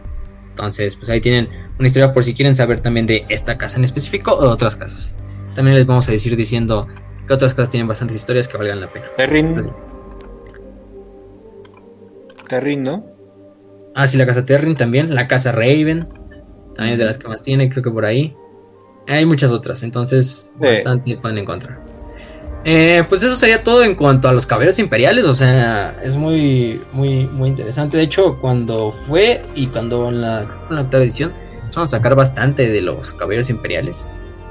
De hecho, sacaban en, en el canal de Warhammer TV unos cuantos trailers que eran básicamente así de un caballero imperial y así hablando, así, pero eran live action, o sea, era lo mejor, y que se subía a su tron mecánico. Uh, O sea, ahí por ahí los pueden encontrar en sus listas de reproducción de, de Warhammer TV. No, no recuerdo si eran los comerciales, pero eran unos promos para, pues, para los caballeros imperiales como tal. Entonces, pues esos son los caballeros, creo que es todo en cuanto a ellos. Y pues pasemos a lo, a lo pesado. Lo pesado. Si creyeron que los caballeros son pesados, imagínense ahora los titanes, ¿no? Sí. En este caso, pues los titanes, como ya les dijimos, estos güeyes han estado linkeados con el Mechanicum desde tiempos inmemorables. No puede haber Mechanicum sin titanes y no puede haber titanes sin Mechanicum. Son las formas de. Fueron la máquina de guerra más grande de la historia humana. Quizás solo superados por las naves espaciales. Eh, pero en este caso, pues los titanes sí son los que más imponen respeto. De ahí mismo viene el nombre, pues titán, refiriéndose a las a los seres de la mitología helénica. Entonces ya se pueden dar una idea de que del tamaño de estas cosas, ¿no? También son conocidos como los God Engines, como máquinas dioses, dioses máquina. ¿Por qué? Porque sí, porque son el espíritu máquina más poderoso de todos los que existe. Los titanes clase emperador casi casi son un avatar del dios máquina del Otnisaya. Hasta ese punto son venerados por dentro del culto mecánico. Cuando un titán clase emperador es destruido, pues imagínense, es casi casi que tu dios, o por lo menos una parte de tu dios, fue destruida en un campo de batalla por seres mortales, ¿no? Entonces es algo muy, muy triste, o por lo menos muy, muy, muy fuerte para lo que es el Adeptus Mechanicum y para el Imperio como tal, porque si imagínense si, si los Space Marines son vistos como ángeles, imagínense los titanes. Si una persona no va a ver un Space Marine durante la mayor parte de su vida, o la mayoría de las personas en el Imperio van a morir sin ver un Space Marine, ahora imagínense con un titán, pues mucho Es menos. casi casi como un avatar de su Sí. dios, ¿no? ¿Sí? ujú. Porque sí, porque si lo vemos de cierta manera, pues al final del día también es un avatar del emperador, ¿no? Sí. Porque pues el emperador es el Omnisaya. Ya dependerá de cada miembro del Mechanicum, pues pensar si eso es cierto, si no es cierto. Pero Oye, pues esperen- tienen la independencia, ¿no? Esperen, porque mi compu está explotando. Esperen. Sí, no, no, no, está, está, está cabrón. Pero yo creo que hay, bueno, en cuanto a los titanes, hay cuatro tipos, bueno, cinco, vamos a poner cinco, porque de hecho ya se nos habló mucho del titán clase Warbringer, que es el titán creo que más nuevo que han sacado, eh, que está sobre el Warlord y abajo del Emperador. Pero para fines prácticos lo vamos a dejar en cuatro. Del Warbringer no les vamos a hablar tanto, porque es muy nuevo. Es un titán clase bastante nuevo que se sacó en las. En, de hecho, en esta edición en la que estamos. Entonces es más. Se sacó para lo que es la zona de guerra Charadon. Entonces no es algo tan, tan. que todavía le meten mucho en el lore. Pero creo que ya había historias también de ellos. Entonces son también de los, de los que ya están desde los años 80. Como pensándose. Pero bueno, vamos con el primero. El primero es el clase Warhound. El humilde clase Warhound. El titán perrito, como le dicen algunos. Porque le- les doy la idea. Porque si es. O sea, el nombre Warhound, perro de guerra. Entonces, y si tienen un hocico como si fuera un perrito. y además llevan las mismas tareas que lo que harían los unos lobos, ¿no? Es algo bastante interesante. Eh, a cabo estos Warhound Titans, su Son scouts. principal son scouts, así es, efectivamente. Son scouts o también como fuerzas de apoyo a regimientos pequeños que no estén peleando contra otros titanes. Quizá un clase Warhound se puede llevar a bastantes tanques en el camino y lo va a hacer, en este caso. Eh, pues estos clase Warhound, ¿por qué le decimos perritos? Porque van en lo que son como tipo packs, ¿no? O manadas. Por lo general son escuadrones de tres titanes clase Warhound.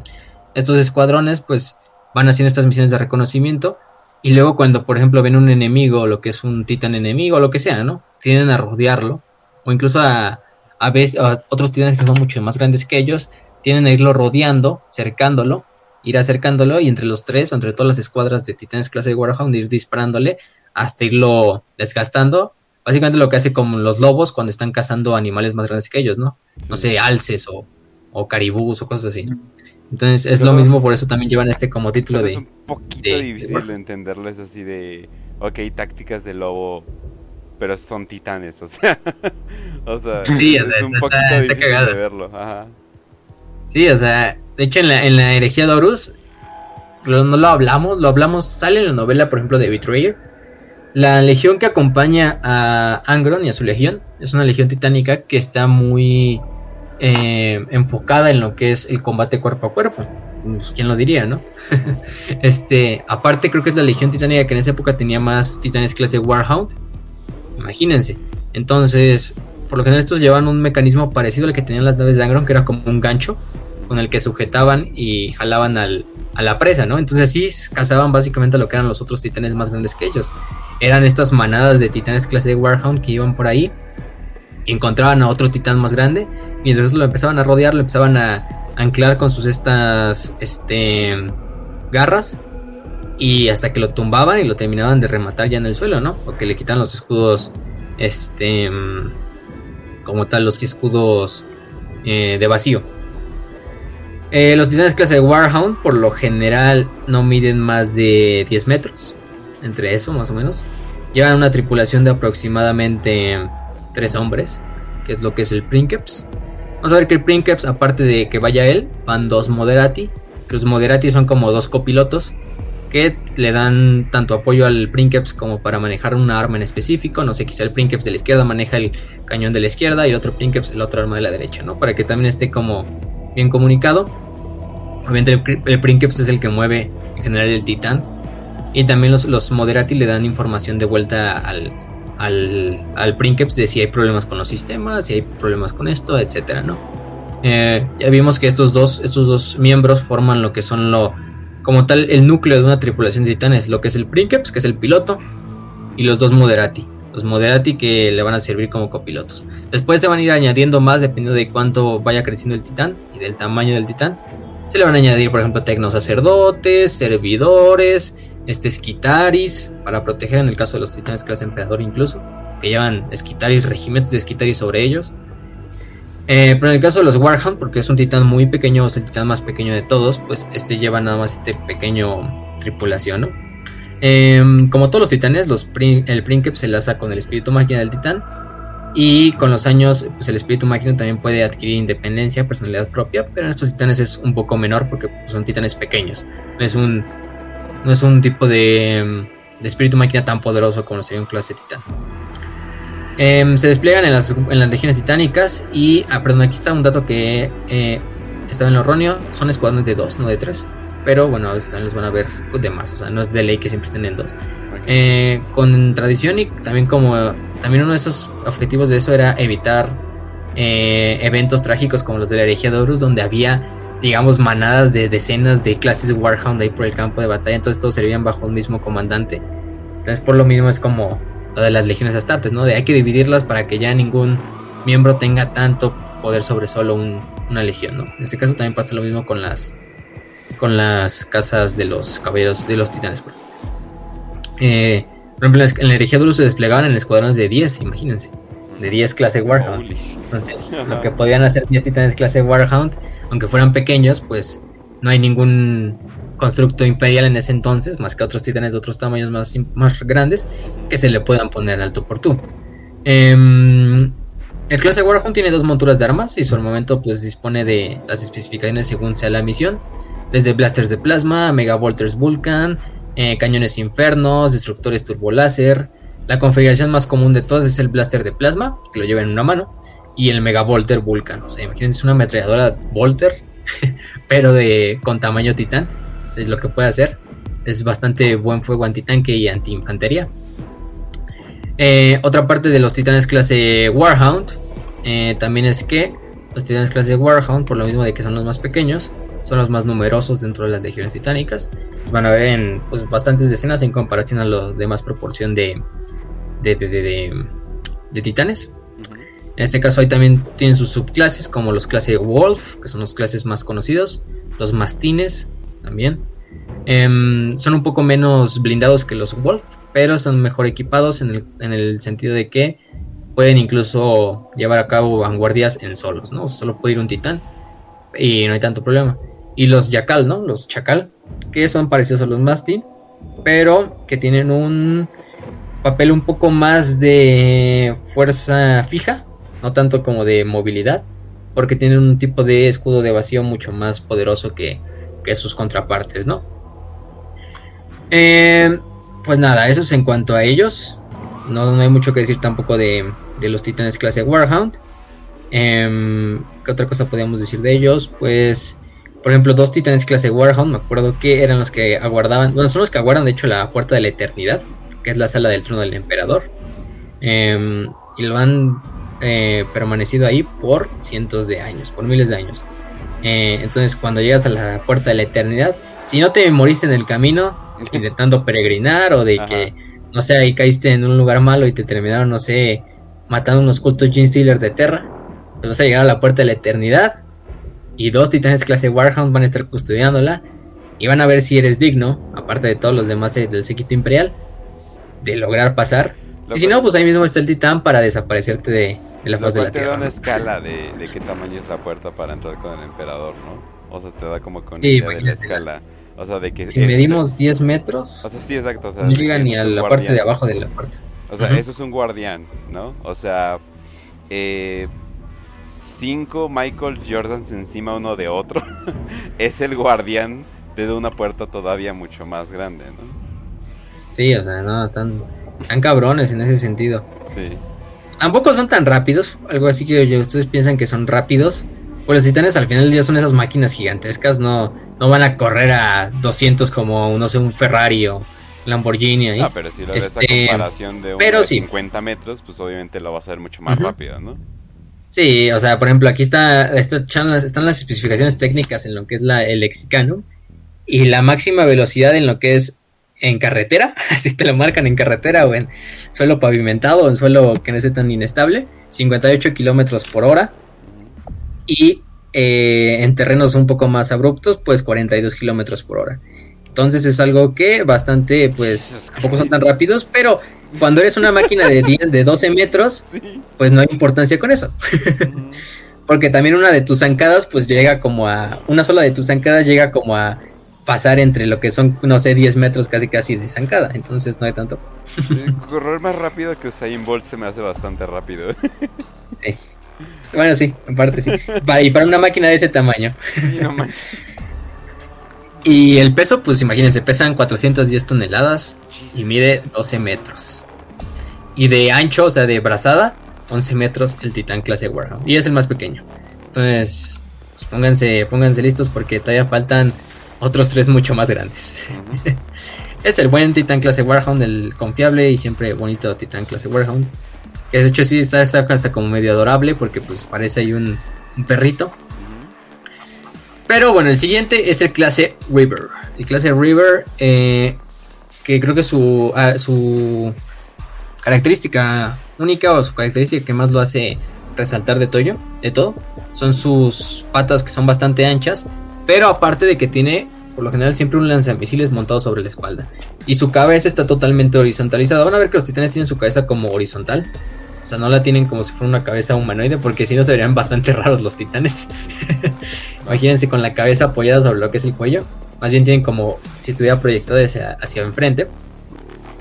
Eh, los titanes clase River miden por lo menos más de 20 metros de altura. Depende también el, el tamaño, van a ver que varía entre los diferentes titanes. O sea, puede haber clases Rivers que superen los 20, otros que se queden en 19. O sea, eso también es parte de la STC, del mundo Forja en donde lo construyan. Pero son pequeñas variaciones de unos cuantos metros que pues no tienen como tal eh, nada de, importancia, ¿no? Eh, es, un, es un titán de clase media, porque es uno de los más flexibles en el, en el sentido de que puede servir también como scout. No es tan rápido obviamente como el Warhound, y tampoco es tan maniobrable como el Warhound pero también lleva a cabo un papel de soporte a las tropas y de bastante artillería, porque de hecho son creo que junto al Warlord, que es el que sigue, eh, son de los más artillados. Por lo general llevan las dos armas como tal principales en los brazos, pero aparte llevan estos lanzamisiles gigantescos en lo que es el, la espalda. o sobre la cabeza. De hecho, acaban Em, de sacar una miniatura, ¿no? No, Del River. Creo que, mm, creo que es del Warlord, digo del Warbringer, que es el nuevo que querían como mostrar. Mm. Pero a lo mejor sí es una, pero no, no lo he visto por ahí. Em, pero bueno, eso es en cuanto al River. El River mide 15 metros, digo, perdón, mide 15 a 20 metros, ya ese es el rango total. Eh, pesa 738 toneladas y se puede mover a una velocidad de 27 kilómetros por hora. Y aquí incluso te marca que una de sus zancadas, cada zancada es de 12 metros y medio de, de largo. Entonces es bastante eh, para lo que lleva. Em, lleva, por ejemplo, el armamento principal, que son los Laser Blasters y los Blasters Gatling.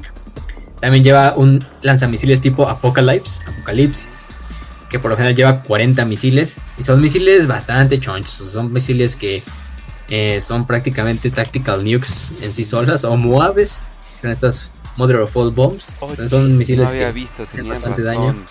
Holy shit, un Warringer te cuesta 90 dólares. Oh. Uf, uf. Por cierto, en plástico. Madre. O sea, aparte lo tienes que pintar. Eso Sí, o sea, todavía tienes que gastar tienes en que pinturas, en las pinceles. pinturas. Uf. Sí, sí, sí, Uf. no, están, están perros esos. Bueno, el problema del clase. River, Está muy bueno. pero sí están bastante bonitos. O sea, si tienen el dinero y el tiempo para hacer eso, pues, pues cómprenlo. Si, si no tienen la. Y si quieren jugar titanes, que es algo difícil, pero. Porque no hay tantos jugadores que quieran jugar contra alguien que juega titanes o caballeros. Eh, debe- o sea, si juegas un titán o caballero, ¿solamente puedes jugar con eso? ¿O puede ser como el apoyo de tus astartes o de tu... o solamente puedes jugar eso? No tengo el dato bien, pero a ver si alguien en el chat nos dice los que tengan la idea. Creo que yo una vez vi así de. Pero con caballeros, ¿no? Eh, que era de dos caballeros imperiales contra otros dos caballeros del caos. Pero Sí. fuera de ahí, creo Sí que no he visto así Sí, Sí, lo siento muy roto. apoyos. sí lo siento muy roto tenerlos como apoyo porque, pues digo, Sí. podrías usar las reglas. O sea, no, no, no. Sí Porque está- sí, imagínate, todavía tienes las miniaturas normales, Ajá. o sea, todavía tienes ese escudo, pero aparte tienes los dos escudos que son esa madre. Que pues imagínate, si, si se pudiera, pues llevarías. ¿No? ¿Cuántos puntos por lo menos sería del caballero imperial? A lo mejor te quedarían puntos para otras cuatro, cuatro, otras cuatro miniaturas de la Agarras, otra. dos, tita- agarras dos titanes del caos y Mortarion y ya, eso es todo lo que... Y un robot, así, dos titanes y un robot Gilliman y ya. Ándale. Exactamente, ya tienes para, para romperle la madre.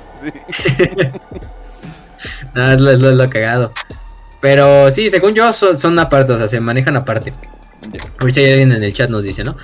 Pero bueno, el problema principal del River es que tiene el reactor principal en lo que es la parte trasera, o sea, lo tiene como en la espalda. Por lo mismo son más vulnerables cuando los flanquean. Em, pero a cambio es creo que el titán con más poder de blindaje en la parte frontal. Por lo mismo de que está hecho para, obviamente, estar en una posición fija y que no lo flanqueen. Obviamente tener unidades que lo apoyen desde los flancos. Por lo general es muy difícil que se lleguen a flanquear. Porque intentar flanquearlo pues es también bastante difícil. Y más si tienes eh, no solo al titán apuntándote a ti. Y más si eres por ejemplo un tanque caza titanes. La vas a tener bastante difícil. Pero sí, el, punto principal, eso sí, los clase River son, por ejemplo, vulnerables en lo que es combate dentro de ciudades o combate urbano. Porque imagínense, va el titán entre los edificios, pero en cualquier momento los guerrilleros se pueden poner en las partes de atrás. Y aunque sea con armas pues pesadas, por ejemplo lanzacohetes o cosas de ese estilo o armas de plasma, pues sí pueden ir haciéndole merma a lo que es el núcleo de la parte trasera. Pues creo que ese es el principal problema del clase River, de que tiene esta parte eh, totalmente vulnerable en lo que es la, espalda. Pero pues la mayoría no vive para contar, no vive para ver lo que es la espalda de un clase River, ¿no? Cualquier enemigo, ¿no? Que esté cargando contra ellos. Em, este sí lleva una tripulación de cuatro hombres, que es como tal, este, un Princeps, los dos Moderati, igual que en el clase Warhound, y un Tecno Sacerdote que se encarga del mantenimiento del reactor y de las armas. El, ¿cómo se llama? El Tech Priest por lo general no va en la cabina, sino va en las demás partes del, de- del Titán donde se le necesite, porque pues, imagínense, es una, una estructura de 15 metros de alto, hay bastantes pasarelas, escaleras dentro del Titán para irte moviendo a través de él, y también para bajar, ¿no? Em, los River pues, se despliegan con mayor frecuencia en el papel de asalto, dando apoyo cercano a la infantería y los blindados. Y al operar como parte de uno de los grupos de combate, pues uno o dos de los Rivers estará equipados siempre con un arma antitanque de largo alcance, que es lo principal, siempre van a tener eso. Em, por ejemplo, también los, titanes del caos, creo que la mayoría, o por lo menos los que se ven muchas veces en el artwork, llegan a ser clase River. No, no eso no nos quiere decir que sean los más usados por el caos, pero sí nos da una pista, ¿no? Em, y finalmente eso en cuanto a los clase Warlord, digo War, este River, perdón. hay mucho que decir de ellos. Sus detalles técnicos ya se los dijimos. Eh, y pues sigamos con el, con el que sigue. Que es el clase Warlord. El clase Warlord que es el segundo titán más grande de todos. Bueno, exceptuando al Warbringer. de hecho no tengo el dato bien si el Warbringer es un poco más grande. Pero para que se den una idea de cuánto mide el clase Warlord, llega a medir 32 metros de alto. 32 metros de alto.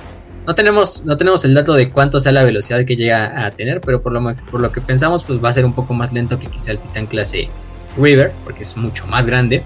Imagínense, la tripulación de este titán es de 7 a 12 hombres.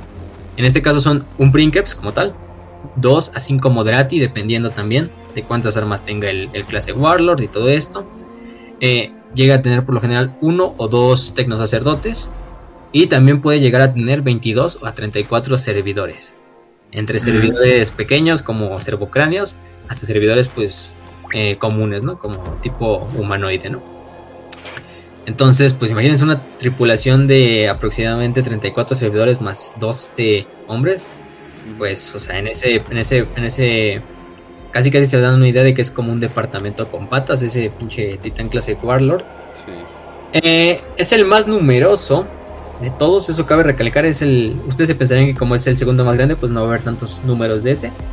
Pero sí es el más numeroso a lo largo de todo el imperio. A lo mejor en las legiones no es el más numeroso, o sea, hay más titanes clase Warhound.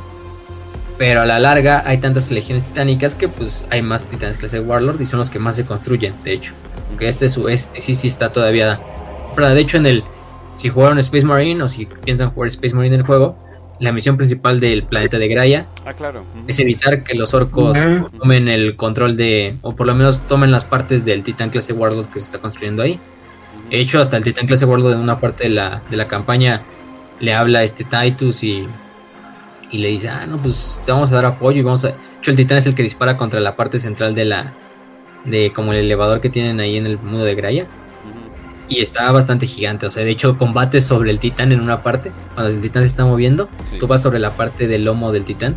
Entonces se ve bastante grande la, magnitud que, pues, se, nos, se nos pone en el juego. Em, mm, obviamente, este también es el, el, clase Warlord. Es el más, por lo mismo, el más eh, armado de todos. Aquí hay muchos patrones que van a variar. Si ven artwork, si ven las miniaturas, pero quizá lo principal, lo principal del Classic Warlord con el cual lo pueden identificar de los demás, es que lleva dos super mega cañones, o sea, es que se ven gigantescos en lo que son los dos hombros. No hay que confundirlo con los caballeros, por ejemplo, los caballeros eh, imperiales, estos que se me fue el nombre del, patrón, que llevaban estos también, estos cañones, pero pues obviamente son caballeros y se ve la diferencia en el tamaño. Em, este, por ejemplo, son destructores turboláser, blasters láser, pero por lo general siempre los van a llevar sobre los dos hombros. Incluso hay unos que llevan un solo cañón sobre lo que es la cabeza, como los titanes de la clase de la Legio Sinister, creo era, que eran los que eran como Side Titans, que eran como caballeros este digo, eran titanes imperiales hechos en base a un modelo que era psíquico y el cual el Princeps también era un psíquico, un Psyker, que se crearon más que nada en la en la Gran Cruzada. Fue un proyecto personalmente eh, administrado y supervisado por el emperador. para que se una idea. Em, en, esta parte, pues eso es lo que más nos llega a diferenciar al Titan clase Warlord de los demás. También lo más importante de los clase Warlord es que llevan el escudo de vacío más poderoso de todos, a excepción de, del, clase Emperador. Eh, llevan una armadura de. Literalmente te lo marcan como metros de adamantium de grosor por lo menos 4 metros de, grosor de adamantium. Se imagínense un blindaje de ese tamaño eh, de grosor. Eh, también llegan lo que, lo que es a cabo los. Este, hacen que sean extremadamente difíciles de, destruir y de hacer daño a nivel de suelo. Pero sus, sus piernas están blindadas con, con este propio blindaje de adamantium, que es la parte más vulnerable como tal del titán, porque pues es tanto peso el de arriba que pues si eh, llegas a enfocar el daño en las partes de las piernas, pues por lo general el titán llega a, en las juntas, por ejemplo, de las rodillas, es donde más vulnerable puede ser. Pero no por eso es que sea vulnerable. También esas partes de las juntas de las rodillas están súper blindadas y no hay tanto problema. Em, los Warlords son normalmente desplegados en solitario porque pues, son tan poderosos que esos nada más se necesita uno por lo menos. Ya si llegas a ver dos o más, pues ya es algo que, que muy pocos en la galaxia son capaces de decir o vivir para contarlo. Em, en ciertas ocasiones, cuando las fuerzas imperiales se enfrentan a amenazas pues, de magnitud como extraordinaria, pueden ser desplegados en grupos de batalla. imagínense un grupo de batalla de tres titanes clase Warlord, por lo general. Es el, grupo de batalla de titanes clase Warlord. Entonces imagínense, tres titanes clase Warlord. De hecho, los artworks donde te los ponen, siempre se ve la escala y se ven como los soldaditos a los pies del titán peleando eh, bastante épico. Mucho hay unas imágenes por el overlay, por si las veo por ahí. Em, el Titán Warlord del Caos, pues también son bastante de reconocer. Porque pues al final del día mantienen toda la tecnología de sus primos leales. Pero le salen siempre pum. Sí. Pero aparte están, imagínense, potenciados por energía demoníaca y, o sea, es un desmadre. Los titanes Warlord casi por lo general se despliegan desde órbita, al igual que los clase Imperador. Imagínense, van como en su propia cabina dentro de las naves del Imperio bueno, del mecánico más que nada, y se lanzan desde órbita, como en un sarcófago, como una cápsula de desembarco como la de los Space Marines, una drop pod, pero donde va un titán de 32 metros de alto. Entonces, imagínense el desmadre que che, minicismo ahí casi casi, pinche así del tamaño de una cancha de fútbol ahí descendiendo y, ya cuando se abre sale un titán clase Warlord. es lo mismo que pasa con, con los estos titanes, pues este tipo de titanes, ¿no? Es bastante bastante interesante. Por ejemplo, su zancada, la, la, longitud de su zancada es de 20 metros. O sea, una idea también. Nunca llegaron a ver em, Metalocalypse. Eh, era una caricatura de ah, pero era de la es como la banda más extrema de metal del mundo y básicamente, cuando ibas a sus conciertos firmabas así de que si me muero, pues no hay pedo, ¿no? O sea, de que no, no Y traían el, el, literalmente traían el, ¿cómo se llama? El stage, no sé, si se me olvidó el nombre en, español. Eh, ¿Escenario? El, traían el escenario en un helicóptero y lo tiran y matan un chingo de gente. y así, porque es la banda más extrema de metal del mundo y así de, así imagino estos cabrones, así de, oye. Así se llevan. Así, como 50, como pinche dos regimientos de, de guardias imperiales ahí cuando desciende la, la pinche drop pod así. pero pues ni modo. es... O sea, no, no, es como ideología orca, ¿no? De que, oh, les vamos a lanzar a grande roca, ¿no? Y ya le hicimos, ¿no? No, aparte sale un titán de ahí. sí, o sea, no, no, aquí está, está, está cabrón. Sí. Porque incluso, y van a ver que también los Imperators se despliegan así, ahora está el desmadre. si un Warlord se ve impresionante cayendo desde órbita, ahora imagínense un Imperator. Ese es el, ese es el desmadre. O sea, van a producir un pequeño sismo cuando desciendan. O sea, casi, casi quizás haga un pinche megacráter en la Tierra, pero pues no hay, no hay O sea, sí, así es el estilo del Imperio, ¿no? Básicamente. Em, hay, por ejemplo, subclases de este también. Por ejemplo, la, la clase Marte, que es la más conocida y la más producida, porque pues, se produce en propio Metallica, Ambilus y pues, Marte es el que lleva un cañón Moller Bolt, también cañones de láser, torretas láser, eh, y también llevan dos este, cañones belicosa eh, tipo volcán en el hombro. También está por ejemplo el tipo Lucius, el tipo Proximus, eh, los Deathbringer, los Nighthound, los Nemesis. Los Nemesis son bastante interesantes porque los Nemesis son tipo, vamos a ponerlo como el nombre lo indica, pues son titanes cazatitanes son titanes que están hechos para desmadrar a otros titanes. Eh, no solo en el sentido de que tienen armas de combate cuerpo a cuerpo, sino que también tienen bastantes armas que pueden incluso perforar los escudos de vacío así, como si nada. Desde cañones Quake, cañones Volcán, cañones Inferno, destructores de plasma, eh, lanzamisiles Apocalypse, o sea. De hecho, creo que en la historia de esta de um, Honor to the Dead sale un clase Nemesis eh, de los titanes. Es un clase Warlord. De hecho, los dos protagonistas es el Princeps, los dos Princeps que se están peleando como tal en la batalla, cada uno está sobre un titán clase Warlord. De hecho, la imagen portada del audiolibro son los dos titanes clase Warlord agarrándose literalmente a, madrazos en la ciudad y la gente corriendo. Pero así, agarrándose a puños, o sea, porque ese es el estilo, estilo Warhammer, ya sabemos. Literalmente. Ajá. También tenemos a los Side Titans o los titanes psíquicos, que son los que ya les dijimos, los tipo um, Sinister de la Ordo Sinister. De hecho, es el título con el que se le nombró a esa, a esa institución. Bueno, esa como legión titánica, creada incluso y supervisada por el propio emperador. Que por lo general el Princeps es un Psyker clase alfa, o sea, es un Psyker de los más cabrones de todo el imperio. Em, pero lo que hace el titán es que también tiene armas psíquicas y potencia los efectos psíquicos del poder del Princeps. Entonces son titanes que se utilizaron, por ejemplo, en la Gran Cruzada se utilizó uno para destruir un para destruir un mundo astronave de los Eldar. Se hizo toda una básicamente todo un, grupo de batalla de titanes Psykers, de estos titanes del Lord Sinister, destruyeron por sí solos un mundo astronave Eldar en la Gran Cruzada. No, no está el nombre del mundo astronave, pero sabemos que ellos fueron los causantes de la destrucción de uno por lo menos. También van a ver que ahí en la bibliografía a veces la, altura pues como que varía, porque ya vemos que las bibliografías y pues Warhammer va evolucionando a lo largo de los años. Se va cambiando, se va haciendo este retcon de cuánto miden, cuánto, cuánto llevan arriba. Por ejemplo, la altura pues ha variado mucho. Por ejemplo, algunos dicen que llegan a medir 33 metros, otras fuentes dicen que miden 40, otras que incluso 60 y otras que hasta 200 metros. O sea, este es el punto que te ponen. Por ejemplo, en la novela de Redemption Corps, y es lo mismo que va a pasar con los titanes clase emperador. Los titanes clase emperador pues van a ver que miden, eh, van a ver bastantes este, tipos de, medición en cuanto a la literatura, en cuanto a la bibliografía donde le estén consultando. Pero 200 metros, o sea, básicamente llegaría a dos tercios de la Torre Eiffel, no mames, o sea, no. sí, no, está cabrón. sí. Imagínense, es como... La Estatua de la Libertad mide creo que 94 metros. No sé, los que viven en el, en el, defectuoso, pues el este la torre mayor creo que mide como 240 metros o algo así. La torre Entonces, mayor, ah, ya, ya, ya, sí.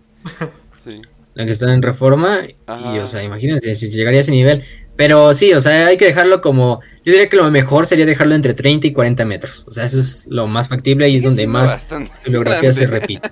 Sí, también sigue, sigue siendo bastante grande. O sea, casi casi un edificio de departamentos, pero alto, de los altos, no de los chaparritos, o sea. Sí, o sea, están tan, cabrones. Y lleno de armas.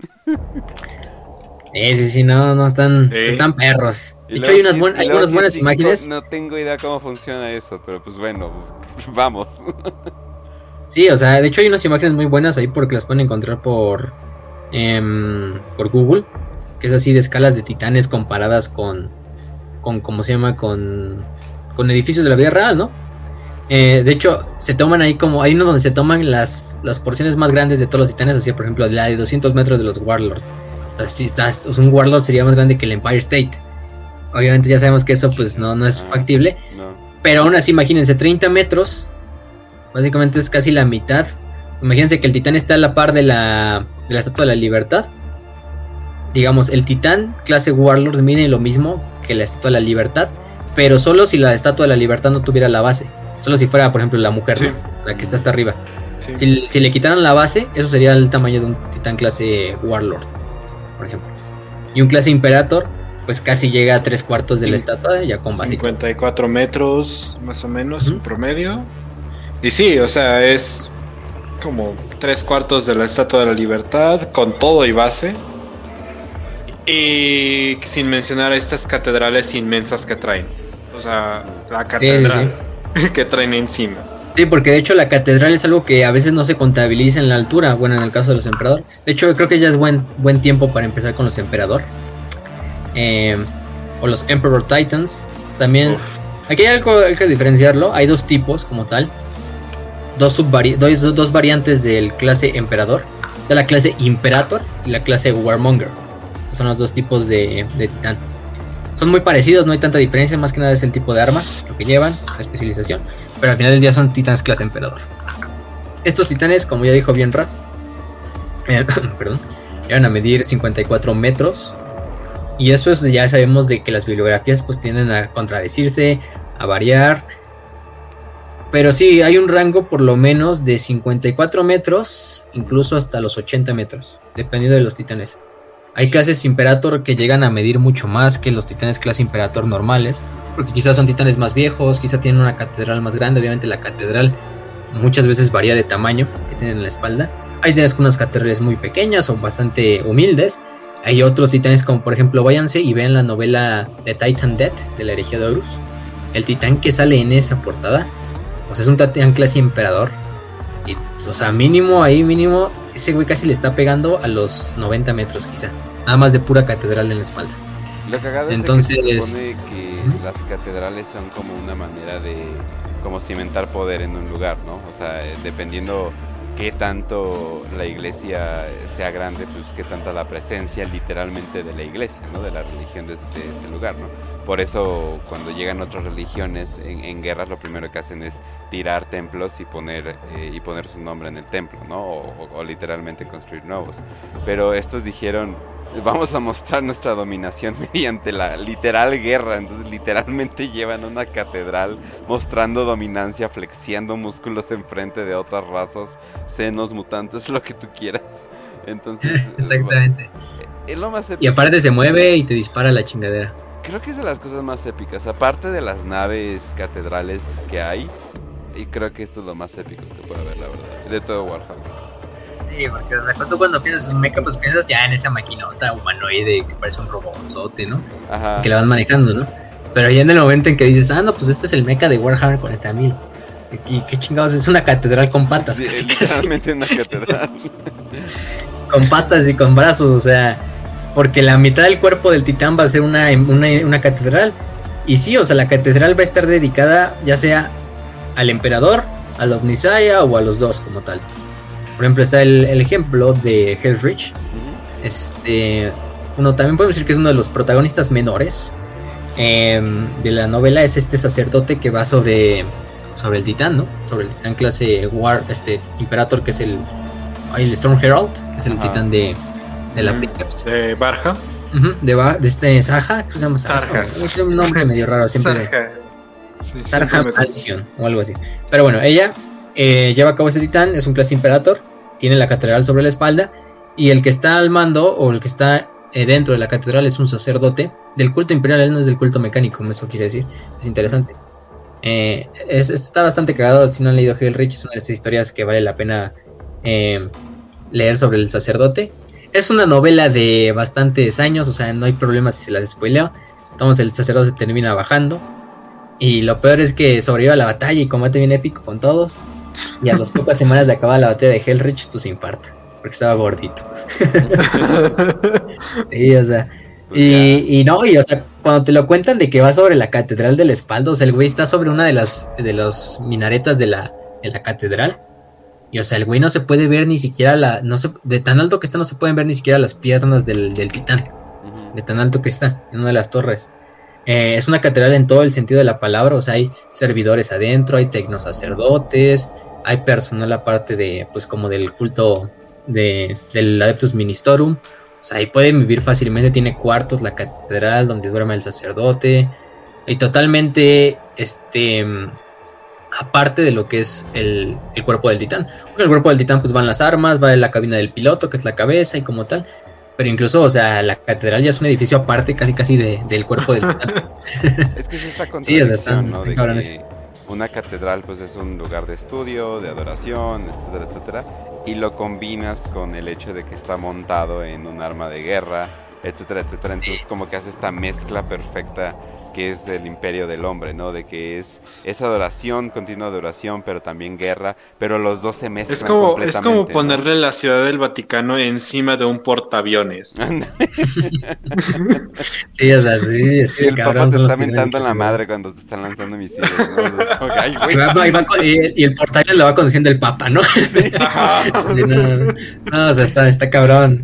El Es que sí, los- o sea, de hecho es "Acércame esos- que le quiero pegar con mi espada. Sí, es esos momentos en que dices, es que esto es totalmente ridículo, ¿no? O sea, Sí, un- una catedral en la espalda de un emperador. Pero eso de que es tan ridículo, pues es lo que lo hace épico. Sí. Que es lo que Sí. pasa mucho con Warhammer, de que a veces es tan ridículo que dices, pues o sea, eso está bien chingón, güey. Aunque, aunque, ten- aunque sea ridículo. Y es lo, lo bonito también. Imagínense, en la, en la Gran Cruzada no llevaban la catedral. O sí llevaban la catedral a veces, pero no era obviamente una catedral del emperador, más bien era una catedral como a los logros de la humanidad o de la gran cruzada. Ajá. Este, era más como un tipo de, vamos a poner una academia, ¿no? llevaba en la espalda. Ah, llevaba una academia en vez de una catedral. Aunque tenía ese aspecto gótico clásico del imperio, que ese siempre lo ha llevado, aunque no fuera religioso. Que siempre le gustó al emperador, ¿no? Así ponerlo todo gótico. Entonces. Sí, al emperador le gustaba dibujar a los eh, Space Marines de ángeles y a los custodes como santos en vida, pero no, no era para nada religioso, solamente se vestía de oro, se dejaba una figura muy mítica. y cuando lo veías te dejaba ciego, ¿no? Cuando vas a Marte curas a un, un, robot básicamente de que estaba sufriendo el robot y pues lo curas, ¿por qué no? Y justamente con la gente que piensa que la tecnología es la religión, vamos a reparar un robot enfrente de ellos, ¿no? Para nada religioso. Que por cierto, eh, Pero... eso también es lo curioso de que ahí se combinan religiones, que puta decir eso en el, en el imperio del hombre, pero ahí se combinan religiones porque pues hacen círculos de oraciones, ¿no? Cuando están arreglando eh, los titanes, ¿no? Y estamos hablando de círculos de oraciones de 300, 400, 500 personas, eh, todos que diciendo las mismas palabras, el ritual, o sea, haciendo, haciendo sus cantos, etcétera, etcétera. Y todo esto se, como que se combina en un momento extraño donde el, el emperador, pero el Onisaya, pero el titán, pero, o sea, como que todo se combina en este momento. O sea, literalmente los titanes sí son como que el apex, ¿no? Del imperio. Sí, o sea, es que es, el avatar divino ahí. Es ver a tu dios literalmente marchar, ya sabes, del imperio, del mecánico. No hay problema, porque el emperador está. Imagínate la moral de las tropas cuando un catedral con patas está caminando sus espaldas y dándole todo la No, pues imagínate, o sea, el, el, desmadre que se debe poner moralmente en la gente o en los guardias imperiales, por lo menos. Pero sí, o sea, es que el titán clase emperador es el paradigma de lo que es un titán. Ya no se pueden construir como tal, porque eso sí es tecnología perdidísima. Sí. O sea, en el momento en que un titán clase emperador se destruye, pues, pues ni modo. Ahí, ahí quedó. Como una, casi casi un primarca se te murió, pues lo mismo que un titán clase emperador se te murió. Em, este, en este sentido, pues el clase emperador solo puede ser conducido por el Princeps. Los Princeps más poderosos, los Princeps más veteranos, los Princeps con la fuerza de voluntad más grande de todo el imperio si un Princeps de un clase emperador, podemos decir que es de las personas mejor condicionadas en todo el imperio, mentalmente, espiritualmente. O, más madreadas para el espíritu máquina. O sea, sí, también. Shinji después del final de Evangelion. O sea, así de esos niveles estamos hablando. Un poquito más, pero después del final. Después del Felicidades. sí. o sea, cuando, cuando ya cuando ven que se puede linkear con el titán, se ponen todos los adeptos del mecánico. Mi felicidades, Springcaps, felicidades. ya, ya, puedes dar. Ya comprendo. Y gracias. Pero bueno, en el caso de los de los Springcaps, pues aquí de hecho esto nos abre de puerta también para hablar de ellos un poquito. Eh, los los los Princeps, pues ya dijimos que ellos son los pilotos de los titanes, son el principal. Aunque también los Moderati estén conectados al espíritu máquina, no le están en una forma tan tan fuerte porque en realidad el que se está llevando toda la tarea de soportar el, peso del espíritu máquina, del Princeps. Eh, se siente en el Throne Mechanicum. Hay dos variantes de Throne Mechanicum. Uno es como tal el. El este. Mm, lo que es la, la unidad de. Tiene un nombre especial, pero es el asiento, básicamente. Es el asiento donde se, se pone el, el, el este. El, el Princeps. En este caso, la primera variante es ese donde no es un asiento. Fácilmente el Princeps se puede desconectar de él, salir del titán, irse a hacer sus cosas, regresar y volverse a poner. En el caso de otros, de otros este, Princeps que ya llevan bastantes años o que ya tienen bastante tiempo viviendo dentro del titán o que están en zonas de guerra donde no hay descanso, pues llegan a ver estos tipos de este, tronos en los cuales ya más que un trono es como un campo de éxtasis, donde el propio este pues el Princeps está flotando como tal, y a veces ya no tiene ni siquiera piernas, ya está totalmente eh, quizá con prótesis, aunque ya, ya están atrofiadas sus extremidades de que ya no se mueve en el, centro del gel, como la Princeps Sarja, que es el mayor ejemplo que pueden ver en, en Hellreach. Ahí está, está gráficamente en la animación como, como, como está, por si se quieren dar una idea. En ese caso, esos son los más veteranos de todos. Obviamente, si sacan al Princeps de ese campo de éxtasis, va a morir. Em, con él también el titán pues llega a, a tener bastantes conflictos, como lo vimos también en Hellreach, de que es tanta la fuerza del titán de que a veces incluso el, el Princeps puede llegar a morirse como una sobrecarga. Y, y, así como lo dice, de hecho, uno de los Moderati, así es como los Princeps mueren, ¿no? Cuando, el, cuando la voluntad del titán toma por completo la voluntad del piloto, del Princeps. Em, en este caso, pues los titanes clase emperador llegan a medir, como dijimos, 54, incluso hasta podemos poner casi, vamos a dejarle 100 metros, o sea, vamos a ponerle fácil, fácil. Durante la Gran Cruzada no tenían las catedrales, entonces son muy fáciles de identificar. El árbol porque es como del tiempo de la Gran Cruzada. Porque no tenían las catedrales, o la mayoría no tenían las catedrales. Algunos sí tenían catedrales. Porque de hecho hay unas imágenes como la de la Legio Ignatum que está así celebrando en, el Palacio Imperial. Que se ven ahí con ya catedrales y como tal. Y se ven así, están pegados al Palacio Imperial. Y ahí se ven los mini custodes ahí viendo al titán y o sea, y luego tan adorables que se ven los custodes de, esa escala, y ahí se ve el titán viéndolos nada más como si fueran sus hijitos. Así. Mini custodes, qué lindo suena eso. Mini custodes. Imagínense, por ejemplo, en Dawn of War, o sea, en Dawn of War Winter Assault, un solo cañón de un clase emperador era un arma que se estaban batallando todas las facciones del planeta. Sí. La guardia, los Space Marines, los orcos, los caos, eh, todos, o sea. Entonces. No, y era enorme, era inmenso. Sí, era el planeta de. ¿Cómo se llamaba? De Cronus, creo. Era el, titán que estaba eh, tirado. Bueno, era un titán clase emperador llamado Aquila Ignis. Entonces, bastante interesante.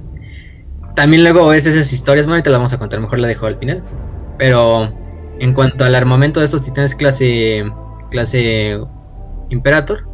Pues como ya dijimos, la primera variante, la Imperator, lleva un tipo más de una función un poco más general, no tan dedicada como lo que es el Warmonger. Eh, el Warmonger lleva armamento un poco más especializado en cuanto a largo alcance, también en cuanto incluso, como podéis decirlo, armas. Es que es algo, es algo raro, ¿no? Pero son como armas de francotirador de titán, ¿no? O sea, imagínense. Está bien checatera la parte de medir 90 metros de alto, llevar una katana en la espalda, sirva como francotirador, ¿no? o sea, es algo bastante interesante porque pues llevan armas que son especializadas muy precisas y son de largo alcance, de bastante largo alcance, para que sirvan como armas pues de para destruir otros titanes más pequeños, otros titanes del mismo tamaño. Eh, los dos son totalmente superpoderosos, o sea, los güeyes para tumbar un titán clase emperador se necesita otro titán clase emperador o lo equivalente en las denominaciones que utilizan los senos, como por ejemplo a Storm Herald pues lo termina matando un, un mega gargante orco, ¿no? Que estaba pues a la misma altura. Y eran, eran rivales dignos, por lo menos en ese sentido. Eh, también fue por la cagada del Moderati, de, del Storm Herald, pero bueno, es otra historia. Solo 30 segundos más, solo 30 segundos más. Y la cago. La cago.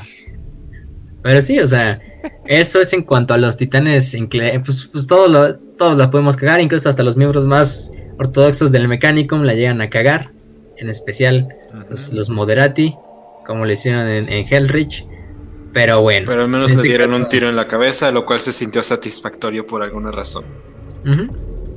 Sí, por lo menos. Entonces, eh, en este caso, pues los Warmonger, ya no hay creo que tantas, bueno, nunca ha habido miniaturas como tal de los titanes, o sea, hubo unas cuantas miniaturas viejas que pues no son tan viejas, o sea, sí se ven normalitas, pero se dejaron de hacer porque imagínense hacer un titán clase emperador en escala Creo que había visto que la escala para hacer un titán clase emperador, por lo menos mediría un metro de alto, para que estuviera a la escala de las miniaturas de, pues, de Warhammer. Entonces imagínense armar esa chingadera, pintarla. Por eso como tal no se comercializa el titán clase emperador en miniaturas. Ahí van a ver que hay miniaturas un poco más pequeñas, obviamente hechas más a escala, para que puedas tenernos un clase emperador pero obviamente no se pueden, no están, no se están haciendo justicia a la escala armas, lo que es el juego de mesa. La armas, le pones el prime, le pones la base, la pintas, le pones los detalles, la montas, le das, le tomas fotito bonita y nadie quiere jugar contigo. Así. No, pues ¿cuál es, cuál es tu ejército? Ah, no, pues mira, yo llevo al Primarca Robot Gilliman, llevo todas estas unidades de interceptores de Space Marine, de estas unidades de Primaris, todas estas unidades de tanques. ¿Y tú? Ah, no, pues no, traje este, mira, y saca una maleta, la pone y saca un titán clase emperador, ¿no? Que mide un metro de alto. Entonces, o sea, casi casi hay, hay, hay, hay, gente enana que es más pequeña que un clase emperador en miniatura. Imagínense, ese, ese punto llegamos. Pero sí, los titanes clase emperador los más reconocidos, los más míticos. Hay bastantes nombres por ahí, bastantes famosos. El Aquila Ignis, el Aleyo Mortis, el Dies Irae, el Aleyo Mortis, que actualmente sigue en activo como titán del caos. Eh, obviamente también cuando se pasan al caos, pues todos estos titanes son totalmente consumidos por los espíritus demoníacos. Tanto el espíritu máquina se mezcla con los demonios, así como con los pilotos. O sea, hay Princeps, que de hecho hay una cabina así, que está creo que en el overlay, eh, si la pueden ver ahí en la imagen, que es como la cabina de un titán del caos. Hagan de cuenta que el Princeps ya está totalmente fusionado a la cabina. Esta se ve su columna vertebral, se ve un pedazo del Princeps en la parte de arriba y otro en la parte de abajo. Lo demás es masas de carne ahí que sirven como, como centro neurálgico del titán. Pero sí, o sea, cuando llegan, imagínense, ahora un titán clase emperador potenciado por el caos. Así también, también hacen a veces de, de bastante, de bastante, de bastante miedo, ¿no? También por ejemplo está el Storm Herald, que es el más conocido de, de destruido en la Tercera Guerra por Armagedón. Descansa en paz, la, la Princeps Majoris. Y sí, también aquí hay importante, la Princeps, el, título de Princeps Majoris es el es el es este es este título que se le da a uno de los comandantes principales de lo que es un titán, de una legión titánica, perdón. Porque, de hecho, aunque ustedes piensen que Sarja era la líder de la Legión Vigilata, ella no era la, líder de la, de la, de la legión. Ella era Princeps Majoris y era líder del grupo de batalla que enviaron a, a Hellrich a, ayudar. Porque recordemos que la, mayoría de su legión está en otras partes de Armagedón luchando también. En el río Hemlock y todo desmadre. El que sí es el rango más grande de, una legión titánica es el Grand Master, el Gran Maestre de, de, la legión. A partir de ahí ya se van desplegando el Princeps Maximus, Princeps Senioris, Princeps Majoris eso es más que nada como sus, sus oficiales, ¿no? Debajo de él. A lo mm. mejor uno dirige una escuadra, a lo mejor dirige un grupo de batalla, dependiendo, ¿no? Por ejemplo, esta Sarja era Princeps Majoris, que es creo que el tercer rango. O sea, tampoco era un rango tan alto, pero imagínense, manejaba un, titán clase emperador. Imagínense la fuerza completa de la Legion Vigilata. Si una de sus Princeps Majoris, que es su tercer rango más grande, manejaba un clase Imperator. está, está, está medio cabrón. Y a partir de ahí, pues también ahí van bajando los Princeps, Princeps Última, Princeps Penúltima, Primus, Captain y el Princeps normal, que es el Princeps que solo maneja un titán como tal, el piloto de un titán individual. Eh, eh, ¿Qué más? ¿Qué más? ¿Qué más? Este, hay, pues nada más para decir eso en cuanto al titán clase emperador. Y creo que pues ya acabamos con los titanes más importantes. Eh, también tenemos el titán clase Warbringer, Warbringer, el que trae la guerra. Es uno de los... Portador de la guerra. ¿Sí? El, de los que más últimamente se les ha dado importancia son los Warbringer Nemesis Titan también. Ah, no, perdón, el Warbringer Nemesis Titan es el. ¿Cómo se llama? El. Es una subdivisión del Titan clase Warlord. Ah, Pero déjenme ver bien cuál es el nombre, porque siempre se me va. Mm, como Carnivore, no se me importa. Así es cierto. Es el Warmaster, Warmaster, sí, cierto, es Warmaster. El Warmaster. Em, creo que según incluso es más grande que el propio. Que el propio, ¿cómo se llama? Este Titan clase. Um, Warlords. Mide 40 metros. O sea, está casi al nivel de un clase emperador. Obviamente lleva la catedral. Estos son totalmente creados en Marte. Solo hay un patrón que es el de Marte. Llevan una tripulación de 9 a 15, incluido un príncipe, un princeps, perdón, y 3 a 6 moderatis. Em, y lleva bastantes tipos de arma. Creo que es uno de los más armados de todos, no por eso nada más es llamado War Master. No es War Master, es el nombre real. Eh, tienen, por ejemplo, un lanzamisiles Revelator, dos Plasma Destructors, o sea, imagínense, el plasma destructor, el destructor de plasma del arma que llevaba la, el titán de la Princeps Arja en Hellrich Ahora imagínense, lleva dos en cada brazo. Entonces están tan cabrones. Fue, fue guardado en secreto por el Mechanicum eh, hasta la herejía de Horus. Em, algunos participaron de hecho en la herejía de Horus, pero no es muy ¿Cómo guardas en secreto una máquina gigante de más de 50 metros? ¿Cómo? Le, le, pone, le pintas como una montaña. Y así de, oye, esa montaña está muy rara. Bueno, pásale por aquí para si quieres estar. Le pones una frazada por encima y dices, ah, no, yo no veo nada, absolutamente nada. Ah, ¿Ya viste mi lámpara, amigo? Sí, mide 50 metros, es muy importante para mí. Pues imagínate, si mantuvieron secreta una de las naves, de las naves esas clase Abismo. De hecho. No, te, te preguntas cómo, cómo lo lograron, pero bueno, pues, también el, el mecánico va a tener una forma ahí de esconder las cosas que les ha funcionado bastante. Este, pues, los clase War, este, Warmaster, por ejemplo, en la Legión de Horus, la Legio Mortis tenía no más de 6. O sea, y es una de las legiones más queridas por el Dark Mechanicum, por el Mechanicum Oscuro. Y solo había 6, o sea, no fueron revelados hasta el asedio de Terra, donde las primeras fuerzas leales los vieron en acción.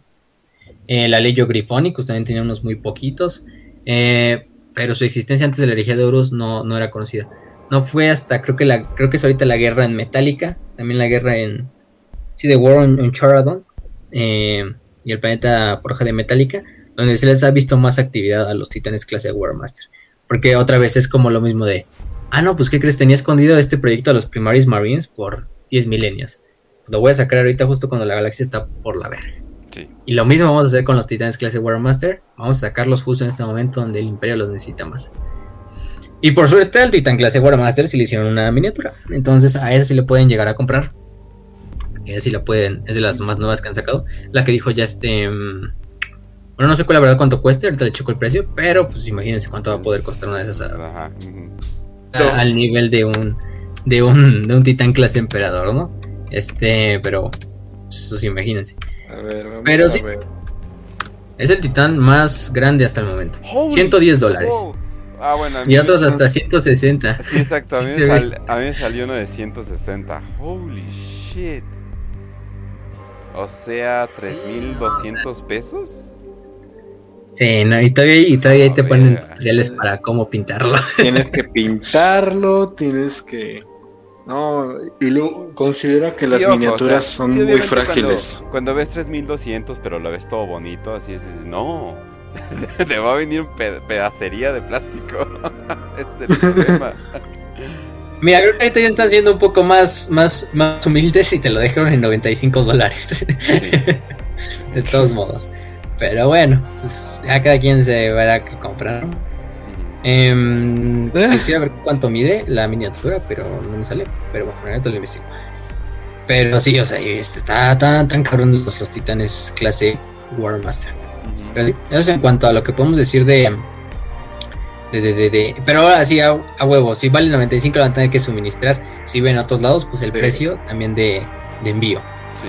Que pues. Que puede llegar de hasta 20 dólares, que es lo máximo. Entonces ya casi casi tienen sus 115 dólares. Sí.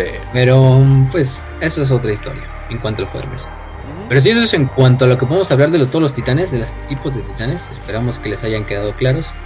Em, yo creo que lo siguiente, nada más sería para final acabar este programa, Sí. hablar de los personajes importantes o de Ah, algunos princeps y algunos este em, eh, caballeros imperiales que valgan la, la- la pena renombrar, ¿no? Por ejemplo, en Princeps hay unos, por ejemplo, bastantes importantes. Por ejemplo, vamos a llamar primero a Sarja, Sarja Mansion, que era Princeps Majoris de la ley Invigilata. Em, en este caso, Sarja, pues, dio su vida junto a muchos otros en la batalla de Hellrich. Era la Princeps del titán clase emperador Storm Herald, el heraldo de la tormenta, que finalmente fue destruido por el gargante orco llamado Godbreaker, rompedioses. Em, en una batalla bastante Qué, épica. qué irónico que se llame así rompedioses y justamente destruye un titán emperador. Es muy gracioso eso. Imagínense, no sé para los que han visto las, las animaciones, han visto cómo se ve Sarja en la, en la animación. Hagan la idea de que Sarja, eh, cuando empezó la guerra del tercer- de la tercera guerra por Armagedón, tenía 79 años. Y ya se veía como un ser que llevaba cientos de años sobre el titán. Pero era tan demacrado que pues era tanto el poder de ese titán y del espíritu máquina que pues estaba totalmente degradada la, la pobre Sarja. Hasta el punto de que ya estaba flotando en el líquido amniótico de, del Tron Mechanicum del, del Storm Herald. Y el Storm Herald era un, un titán que pues ya vimos en la novela. Que tenía bastantes problemas de ira, ¿no? O por lo menos siempre quería el güey estar luchando. De que se ponía, se enojaba cuando la batalla duraba mucho o cuando la duraba, la batalla no, no empezaba. Y eso que eran unos cuantos días de que la batalla ya llevaba un tiempo. Pero se desesperaba el titán. Casi casi en una parte pues Sarja es asesinada por el titán cuando su espíritu es totalmente tomado por él, cuando le cae el edificio sobre la espalda. No sé si no por Grimaldus, que pues Sarja la, saca de ese trance, cuando le cuenta la historia esta de Horus y Rogaldorn. Ah, es una escena bastante emotiva. Bastante. dicen hasta el final. Y pues sí, hasta el final. Sarja se quedó, incluso cuando la Legion Vigilata quería retirarse, Sarja se quedó hasta el final de la batalla, luchando, intentando destruir el Godbreaker, no lográndolo obviamente. Eh, en el proceso también, pues, siendo asesinada cuando el Godbreaker destruye la cabina de, de lo que es la, el Titán.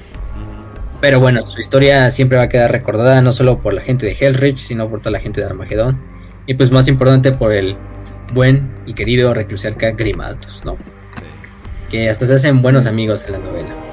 Este, aunque al principio casi se cagaban y, y casi casi este, en una parte, este, este Grimaldus, diga esta Sarja le dice, si te mueves de aquí te disparo y así le ordena a todos que te disparen, ¿no? Así cuando están en la cabina y dice, ok, quítate la máscara de tu dios y, este Grimald le dice, nuestro dios. Es una de esas escenas más épicas de todas. Lo mejor es cuando le dice, tienes ojos muy bonitos. Sí, mueve tu titán para mi ciudad, por favor. ¿Recuerdas lo que te dije de los ojos bonitos? Olvídalo. Olvídalo, sí. O sea, tienen a investigar lo del Overall. Pero sí, pero hasta otro que me gusta mucho, todos los Princeps, este es héroe, pero de la Segunda Guerra de Armagedón. Es el Princeps Cortis Mannheim, que era de la Legio Metálica, también una de las leyes más conocidas. Era uno de los comandantes de su grupo de batalla. Él estaba en un tipo de. Estaba en un. como tal, en un. En un este. Titan clase emperador. Pero el problema vino cuando el gobernador planetario llamado Hermann von Straff lo obligó todos sabiendo que Germán Bostrav estaba bastante loco y unos ya sospechando que Germán Bostrav era un hereje, de que fuera a cargar contra los orcos que se avecinaban en los campos, en los campos desérticos de las afueras de la ciudad donde estaban.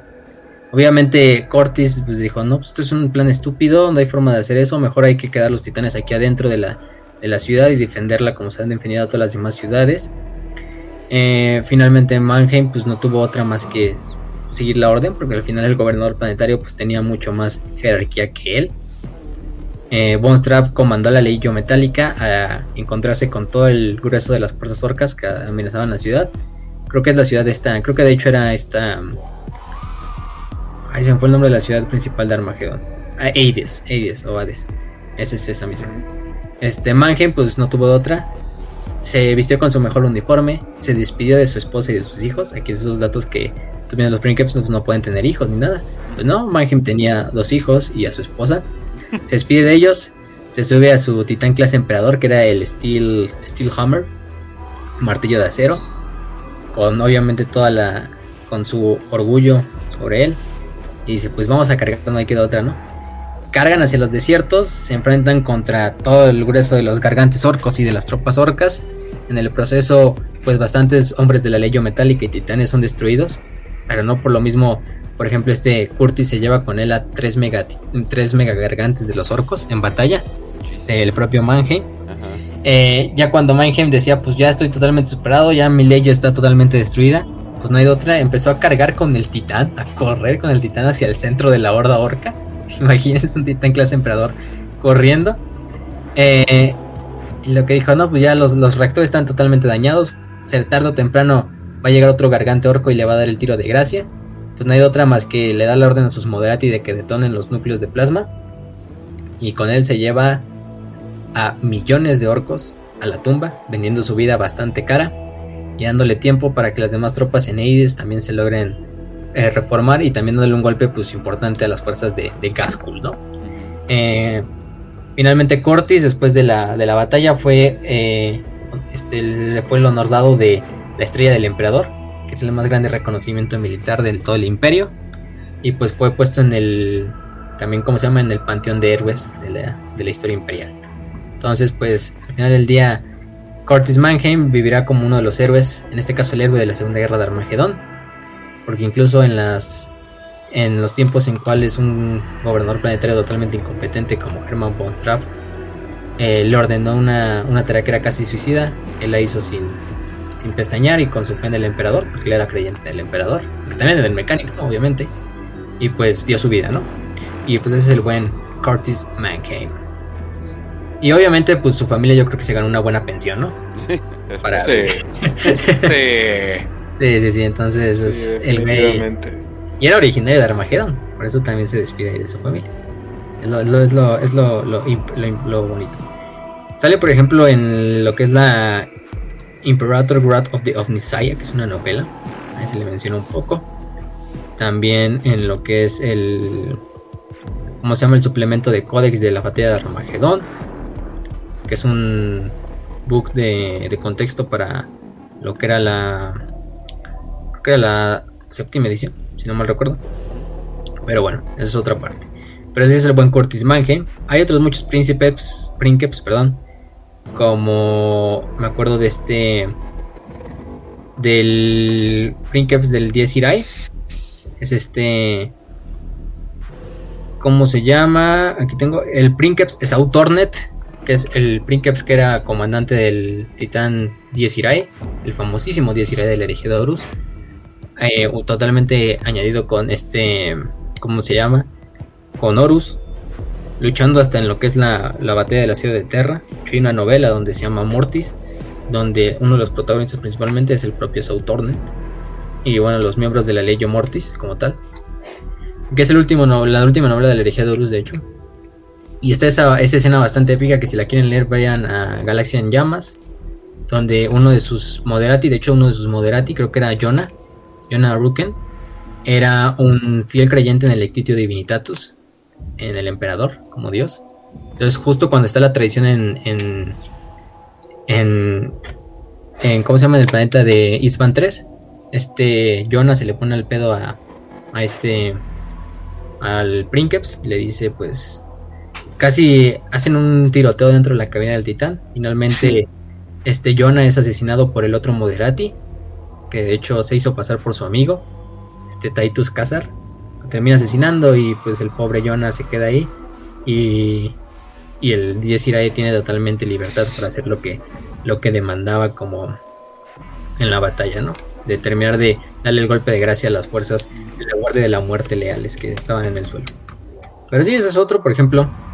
Eh, hay otros muchos como el Princeps Amazat, también es uno de esos Princeps conocidísimos porque es un Princeps del Warlord Titan de la Legion Vigilata, porque también participa en la Tercera Guerra de Armagedón. Es de hecho el titán que después de la muerte de Sarja se queda al mando del grupo de batalla, y de hecho es el que da también su vida para distraer al Godbreaker, en lo que este el maestro de la forja trae el Oberon para terminar de destruirlo. Pero sí, esos son algunos de los buenos Princeps que salen en las batallas. También está, por ejemplo, el de Honor to the Dead, ese, ese Princeps de hecho tiene una rivalidad con lo que es el otro Princeps. Es el Princeps, espérame, aquí tengo el nombre.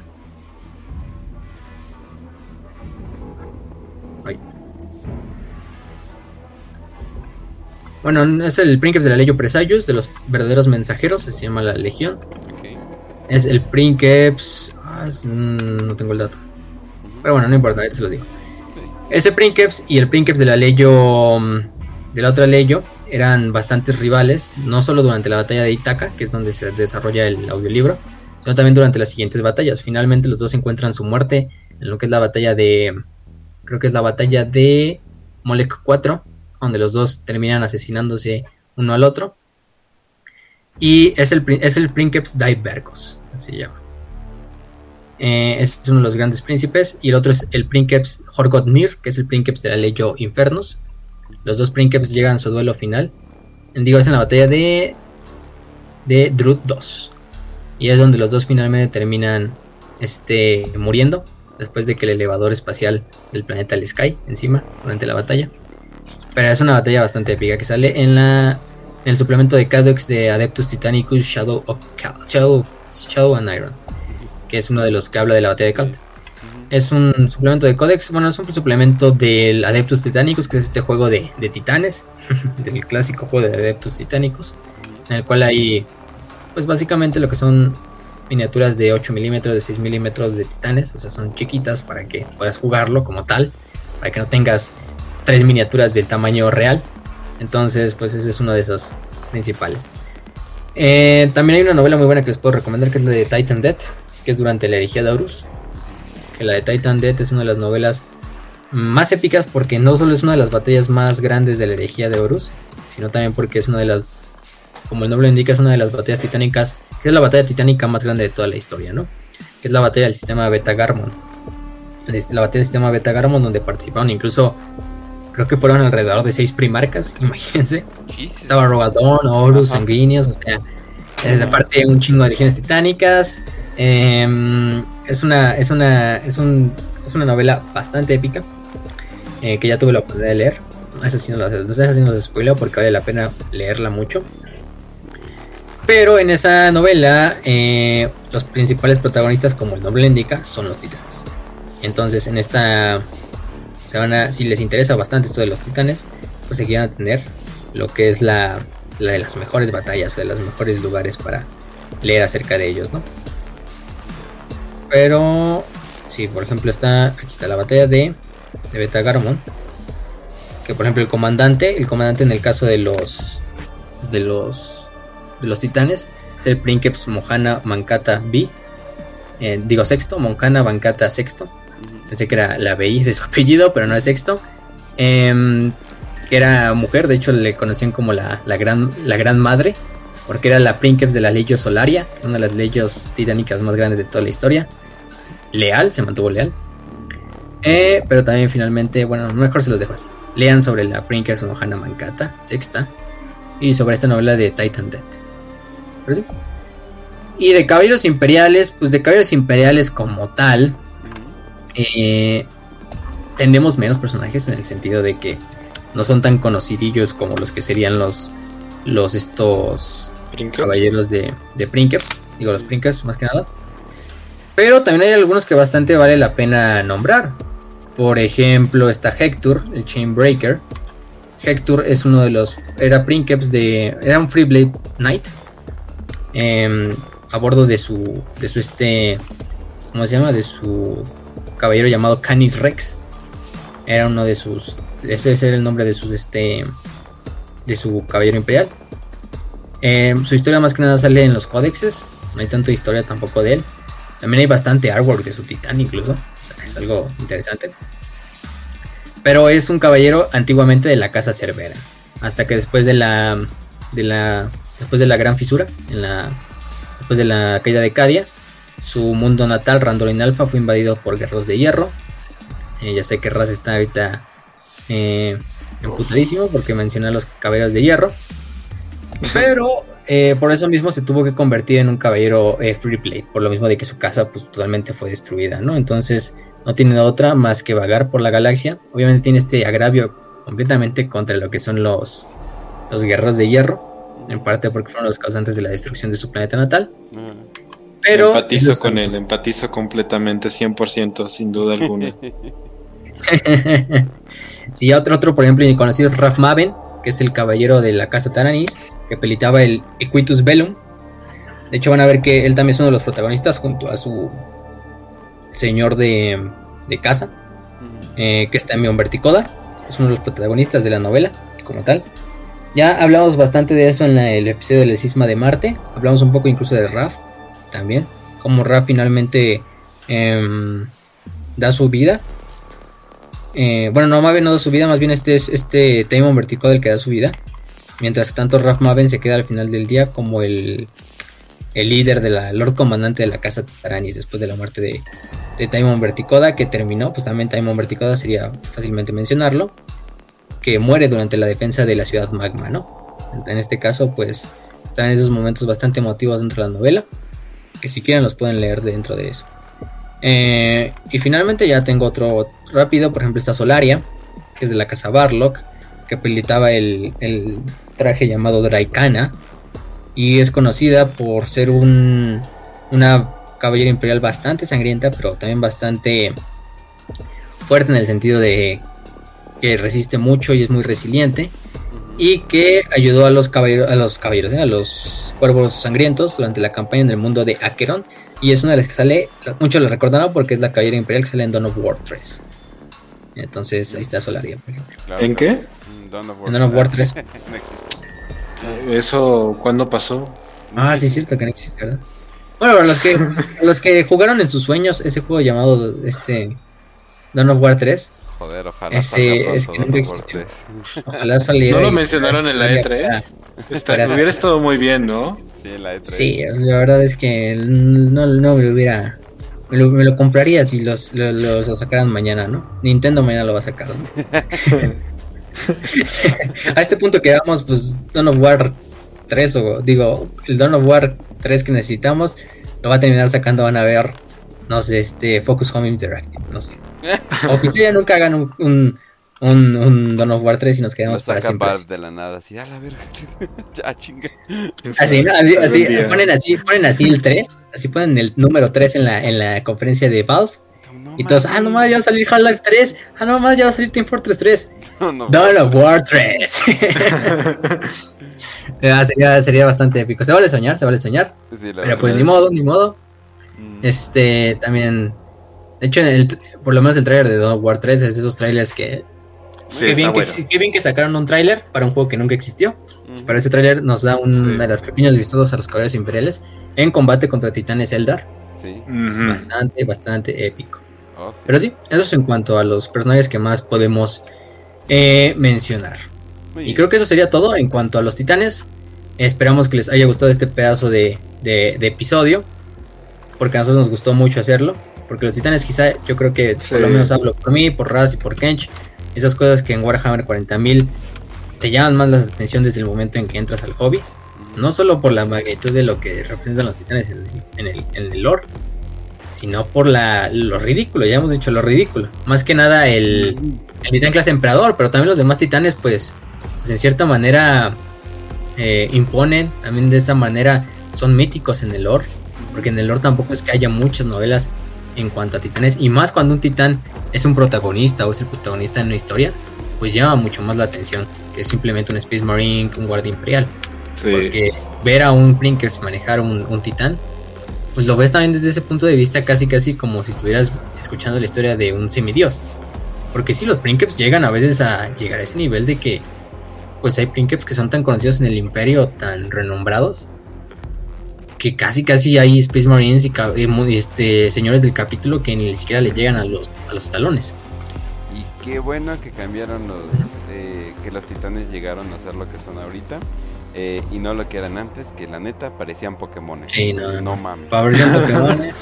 Pero gracias a los titanes también tenemos la herejía de Horus, también hay que agradecerlos por Sí, ello. Cabrón, ¿eh? Pero qué bien que, que Gracias. esas miniaturas porque sí, literalmente estamos peleando con piezas de ajedrez con patas, con Pokémones, o sea, Sí. así están las Rogue- primeras ediciones. Rogue Trader hizo un buen inicio, pero santa madre, las miniaturas de esa época son horribles. Ujú.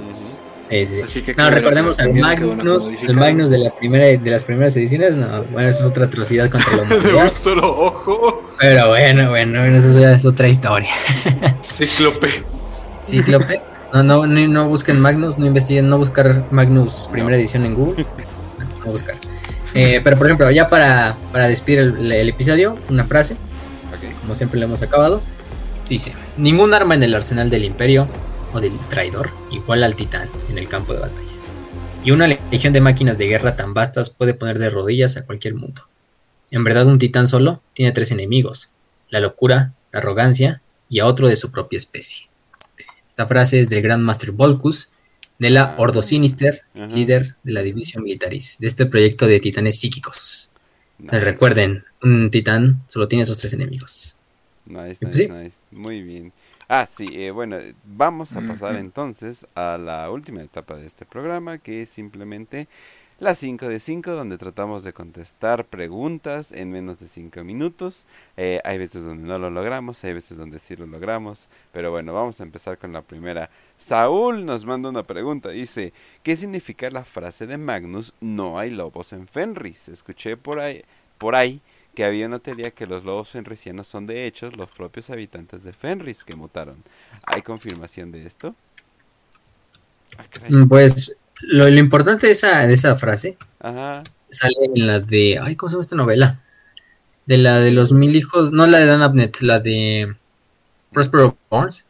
Eh, Ah. que es de no hay, no hay, no hay lobos en Fenris, ¿no? ¿De qué significa lo de los no lobos en Fenris? Como bien tú lo dices, lo más importante de esto es la teoría de, de que hay habitantes de Fenris. En parte la, la- la frase tiene dos sentidos. De que no hay lobos, ¿por qué? Porque Magnus veía a los lobos espaciales como simples perros domados, ¿no? En el sentido de que, pues simplemente eran los, los instrumentos del emperador, igual que Lehman Ross. Por eso mismo decía así, de esta forma despectiva. eh, Sí, en una parte es eso, de esa forma despectiva de, pues no hay lobos en Fenris, no ma- son simplemente perros, ¿no? Perros Ah. adiestrados, porque todavía los lobos son salvajes y pelean contra el que los intenta domar, pero los lobos espaciales no, los lobos espaciales hacen todo lo contrario. Doman. Eh, pero también hay otra referencia dentro de la, de la novela, es que no hay lobos en Fenris. ¿Por qué? Porque Magnus, eh, Magnus te da unas ideas, unas pistas a de que la naturaleza de la genética de los lobos espaciales, que es la del Canis helix, eh, lo mismo viene como tal de animales. Y eso sí lo tenemos confirmado, que el Canis helix viene de animales de la, de la antigua Tierra Ajá. pero también que el Canis helix, Canis helix es responsable de que muchos de los, eh, de que algunas personas a las que se les implanta terminen siendo como tal, este, ¿Los lobos, como los Wolfen. Eh, incluso te, te dice que, por ejemplo, los lobos fenrisianos en realidad no son lobos nativos a Fenris, sino son astartes que debido a una alteración genética bastante fuerte por el Canis helix, se convirtieron en estas criaturas totalmente bestiales, ¿no? Que son míticas en Fenris. Y por lo mismo eso de que no hay lobos en Fenris, de que no hay lobos nativos en Fenris. Todos los lobos que están en Fenris en realidad son astartes, o son gente que intentó ser astartes. Entonces esa, esa parte que te dan la pista de que tal vez es eso, eso pasó, también se nos queda así como muy vago, porque es de esos misterios que dan Abner pues, ahí en la novela también para darle más mística. Pero sí, también está el, el, el- otra cosa es también lo mismo que ya dijimos, de que pues los, no, hay, no hay lobos, hay simples perros, ¿no? En, en Fenris.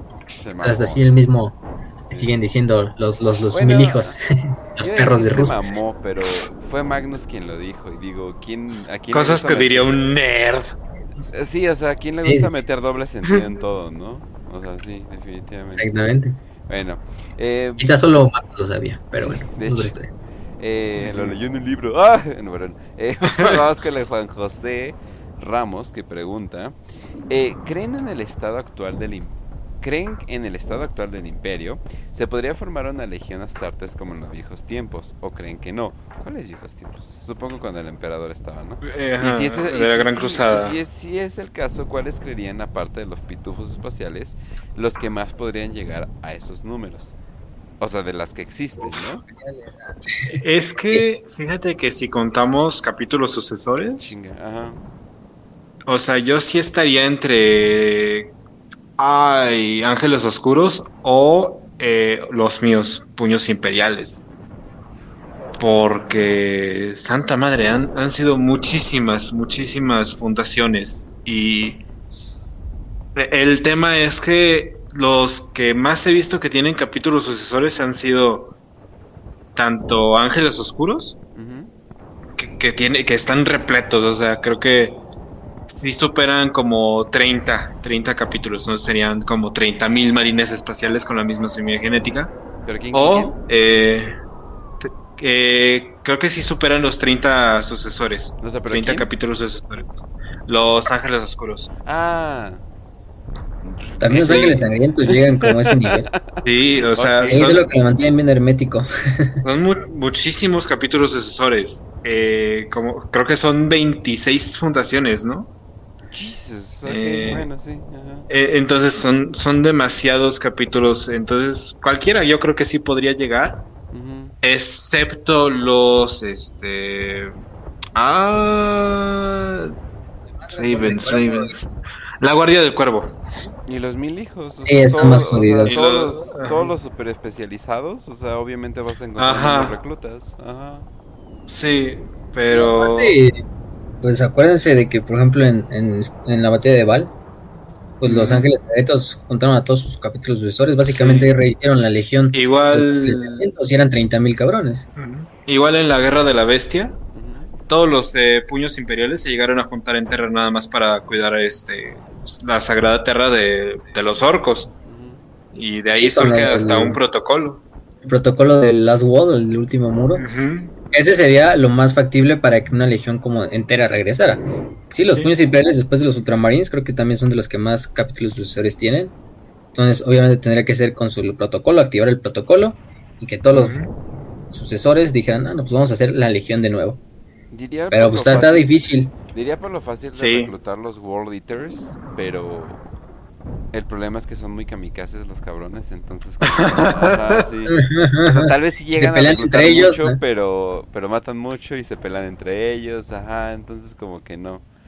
No, pero sí, pues básicamente todos como que los más normalitos, ya los que son tienen que ser muy Ajá. especializados, pero qué, qué cagado que los ángeles oscuros sean, porque eso lo siento como que Sí, eh, de los que tienen Pues, de hecho, la- demasiados capítulos. De hecho, en la Gran Cruzada eran de la, era la, la legión más la numerosa. más No, numerosa. con el primer, del con el primer Ajá. colito y y viviendo completamente te la creo, pero como que después siento que como que entraron Sí, en otro sí, sí. método. No se supone que todos son, Sí, son después- todos sobre secretos y la Y, y, sobre Después se todo fueron al porque carajo el- de la con los caídos también. Tienen ese pedo de los caídos. Pero después de la herejía, después de la batalla de la Gran Cruzada esta de los Rangdan, se fue a la mierda la legión casi casi, bueno, Mm. redujo mucho sus números. Y quien pasó a pasar como la más grande fueron Ultramarines, Portadores y Hijos de Horus. Ah, portadores, claro, obvio, sí, sí, sí, sí, sí. Pero bueno, Sí. a ver si rehacen los- eh, no sé por qué reharían los portadores, pero bueno, vamos, vamos a la siguiente. No hay necesidad. Sí, Fernando Sepp dice, qué bueno saber que The Warhammer para Prieto sigue vivo, F por el... Oh shit. Pregunta para pregunta para las 5 de 5. ¿De dónde sacó su espada el emperador? Los demonios se abren al saber que los pueden matar. Se abren. ¿Se abren? Ah, ah, ya, ya, ya. O sea, les, les da culo. Se abren. pues, ajá. O si se rifan al- el tiro de todos modos. O sea, son demonios. Pero no, no manches. El emperador imponía un respeto que no te. O sea, él solito imponía un respeto que no te imaginas. Con su Sí, espada, sí. pues obviamente más. Ajá. Si Mortarion, de hecho, tiene un diálogo con uno de los demonios más importantes de Norgul. Ujú. Antes de enfrentarse a Gilliman, que es cuando ya tiene la espada. Y justamente le dice, ¿acaso tú no tienes miedo de tu hermano? Porque yo sí. Esa espada me puede matar. Yo no sé lo que es morir. Entonces, Mortarion dice, ah, es mi hermano, ahorita me lo chingo, ¿no? Sí. Ah, Pues sí. sí se rifan, así como dice, sí se rifan a los putos, como dice el este Sep, creo es Fernando Sep. Ujú.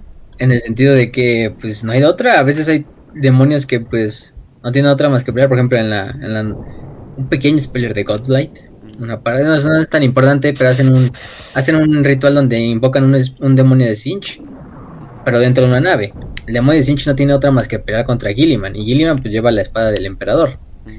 Pelea el, el, el demonio de Sinch, pero Gilliman finalmente le da la muerte verdadera Sí. con la espada. ¿Por qué no tenía otra? Pues estaba encerrado ahí. No había otra forma de moverse de fuera de la disformidad, porque también estaba enlazado a un cuerpo, entonces estaba, como digamos, esclavizado ante el espacio real. Pero, por ejemplo, Dragnayan, el único que sí creo que se le ha puesto al tú por tú al, al emperador es Dragnayan, el, el demonio del primer asesinato, que sale en la de Master of Mankind. Que se le pone al tú a este, a este al emperador. Casi se lo, Y casi se lo echa el emperador, de hecho. emperador. De hecho, al final del día, lo que haría este el emperador para, para acabar con él sería eh, sellarlo en lo que es uno de sus custodes. Este creo que es Ryan Dimion. Y luego Dragnain se te convertiría en la espada de, de Abaddon. es lo interesante. Que al final del día Dragnain también acabó como una espada. Pero de que, de que dónde salió la espada del emperador nadie sabe. Es una arma de la escuela de la tecnología. Quizá la creó, quizá la encontró. La encontró en Pero no, no hay eso es todo lo que se sabe, literalmente. Y no, y ni Sí. siquiera tiene como que un nombre, es la espada del emperador. Si, o sea, si no se sa- si no se sabe el nombre del emperador, Exactamente. Ajá. Lo quieren de la espada. Ok, bueno, entonces pasamos a la siguiente. Rafael Oroz dice, ¿de dónde toman reclutas las bandas de guerra de los devoradores de mundos si se supone que matan a todo lo que se mueva, incluso a ellos mismos, para satisfacer a Korn? A ver, vas, Raz. Uf. Y esta, esta se me hizo interesante, pero mira, se supone que como tal las bandas de guerra no se, no, no encuentran así de, ah, llegué a un lugar, voy a matarte a todo. No, no, o sea, sí pasa, pero no exactamente así. O sea, si no, hasta las propias naves de Korn no funcionarían porque pues estarían matando en pleno vuelo y ya no existían ni pilotos, ni eh, cañoneros, ni nada. Lo que ocurre es que tienen esto, sobre todo, fíjate, eh, en el cómic de... Ah, ¿cómo se llama? Cómic, cómic, cómic. De Marnius Calgar. Ah, no sé si, si se acuerdan del inicio, que es justamente cuando lo están entrenando y es el entrenador, o bueno, el maestro, que en vez de ser parte del culto imperial, por debajo de la mesa tiene este culto a Korn.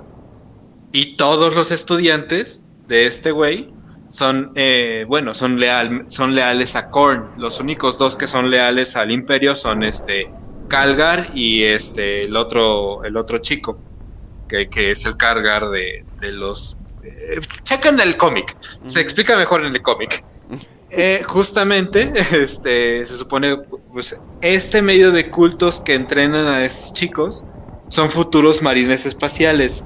Y de la misma manera con otros cultos, o sea, agarran de los cultos que son extensos, de verdad, o sea, un culto a un dios del caos tan grande como Korn es un culto tan extenso que de ahí es donde agarran a los este, futuros reclutas.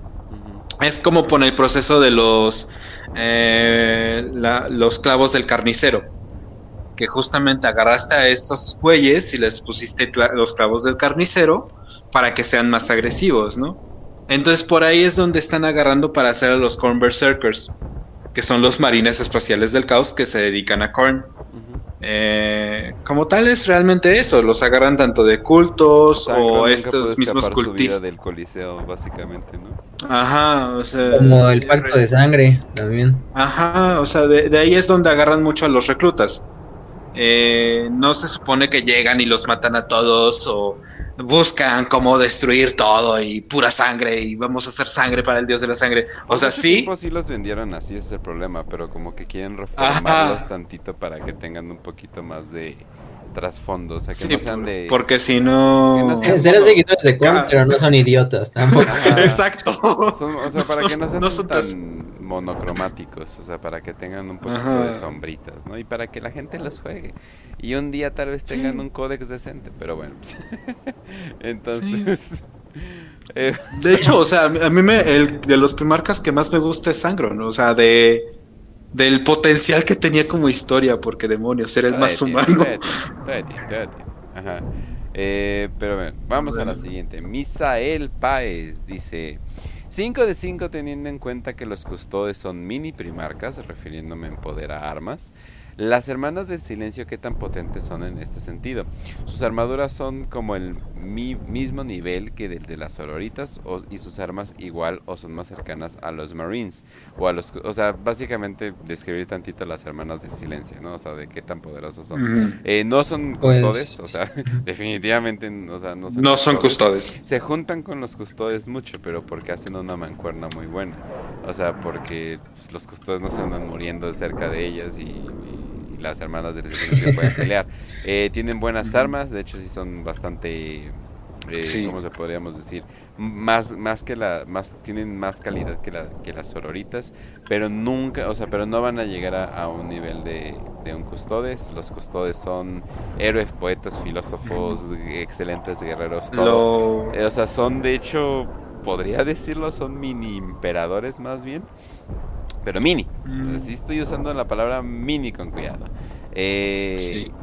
pero eh, no, sí, obviamente un poquito más que las sororitas, pero el problema es de que las sororitas pues necesitan varios diferentes tipos de armas porque están enfrentando diferentes amenazas. Las hermanas del silencio están hechas para una cosa.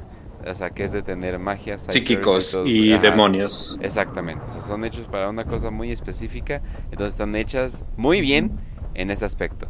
Pero sí, o sea, no las vas a ver acá bombardeando, o sea, una posición defendida. Senos o este, enfrentándose a... Como las hermanas. Quizás son mejores que las hermanas en cuanto individualmente en combate, pero pues hay muchas más de hecho, eh, o, sea, en la guerra de la telaraña, en la batalla por la telaraña de la humanidad, o sea, son parte vital de la batalla. O sea, si un Custodes aguantaba cinco demonios, una hermana del silencio aguantaba 500 demonios, ¿no? Eh, estamos hablando de porque, pero porque se enfrentaban a fuerzas de la disformidad y estas al ser blanks, pues tenían esta ventaja muy grande, ¿no? Pero si tú ponías a una hermana del silencio contra senos, contra orcos, ¿no? Pues, pues... les parten su madre hermosamente, de la manera más épica y, y, orquienta posible. Sí, o sea, no, no sirven, no sirven para eso, pues. Pero bueno, gente, entonces, eh, pues ya nos despedimos. Vaya, siempre me sorprende que podamos sacar un episodio largo de un tema que pensé que no iba a ser tan largo. Pero... Siempre es de los temas que pensamos que son cortitos. Decimos, ah, esto va a ser cortito, está fácil. Y dos horas y media, cuatro horas y media, ¿por qué no? pero bueno, entonces, eh, si prefieren escucharnos en, en, audio, nos pueden escuchar en Spotify, en Anchor y todo lo parecido. También estamos principalmente en Telegram, ahí nos pueden encontrar. Ahí está el grupo de Pretos Imperiales, qué hermoso grupo, eh, donde estamos activamente hablando de, de Warhammer y otras cosas de vez en cuando llamadas. El 22 vamos a hacer una llamada de Healthreach ahí para que nos puedan tener ahí. Y Raz, háblate, despídete. Bueno, gente, ya saben que los queremos muchísimo como parte de Warhammer para Prietos. Esto no se acaba. Lo otro que, que Kench no, que Kench de hecho me prohíbe incluso mencionar me tiene apuntado a un Volter a la cabeza en este preciso momento y un arma melta, así que no puedo mencionar eso. Sí, así se acabó, pero aquí seguimos, aquí seguimos siempre para ustedes porque ya saben que los queremos. Audiencia española, por favor, traduzcan mejor las cosas, los quiero muchísimo, pero de verdad me cuesta entender por qué le pusieron bizarro al güey que se va cuerpo a cuerpo.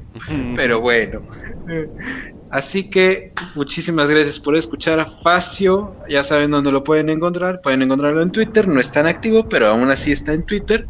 Eh, Facio-Eternum.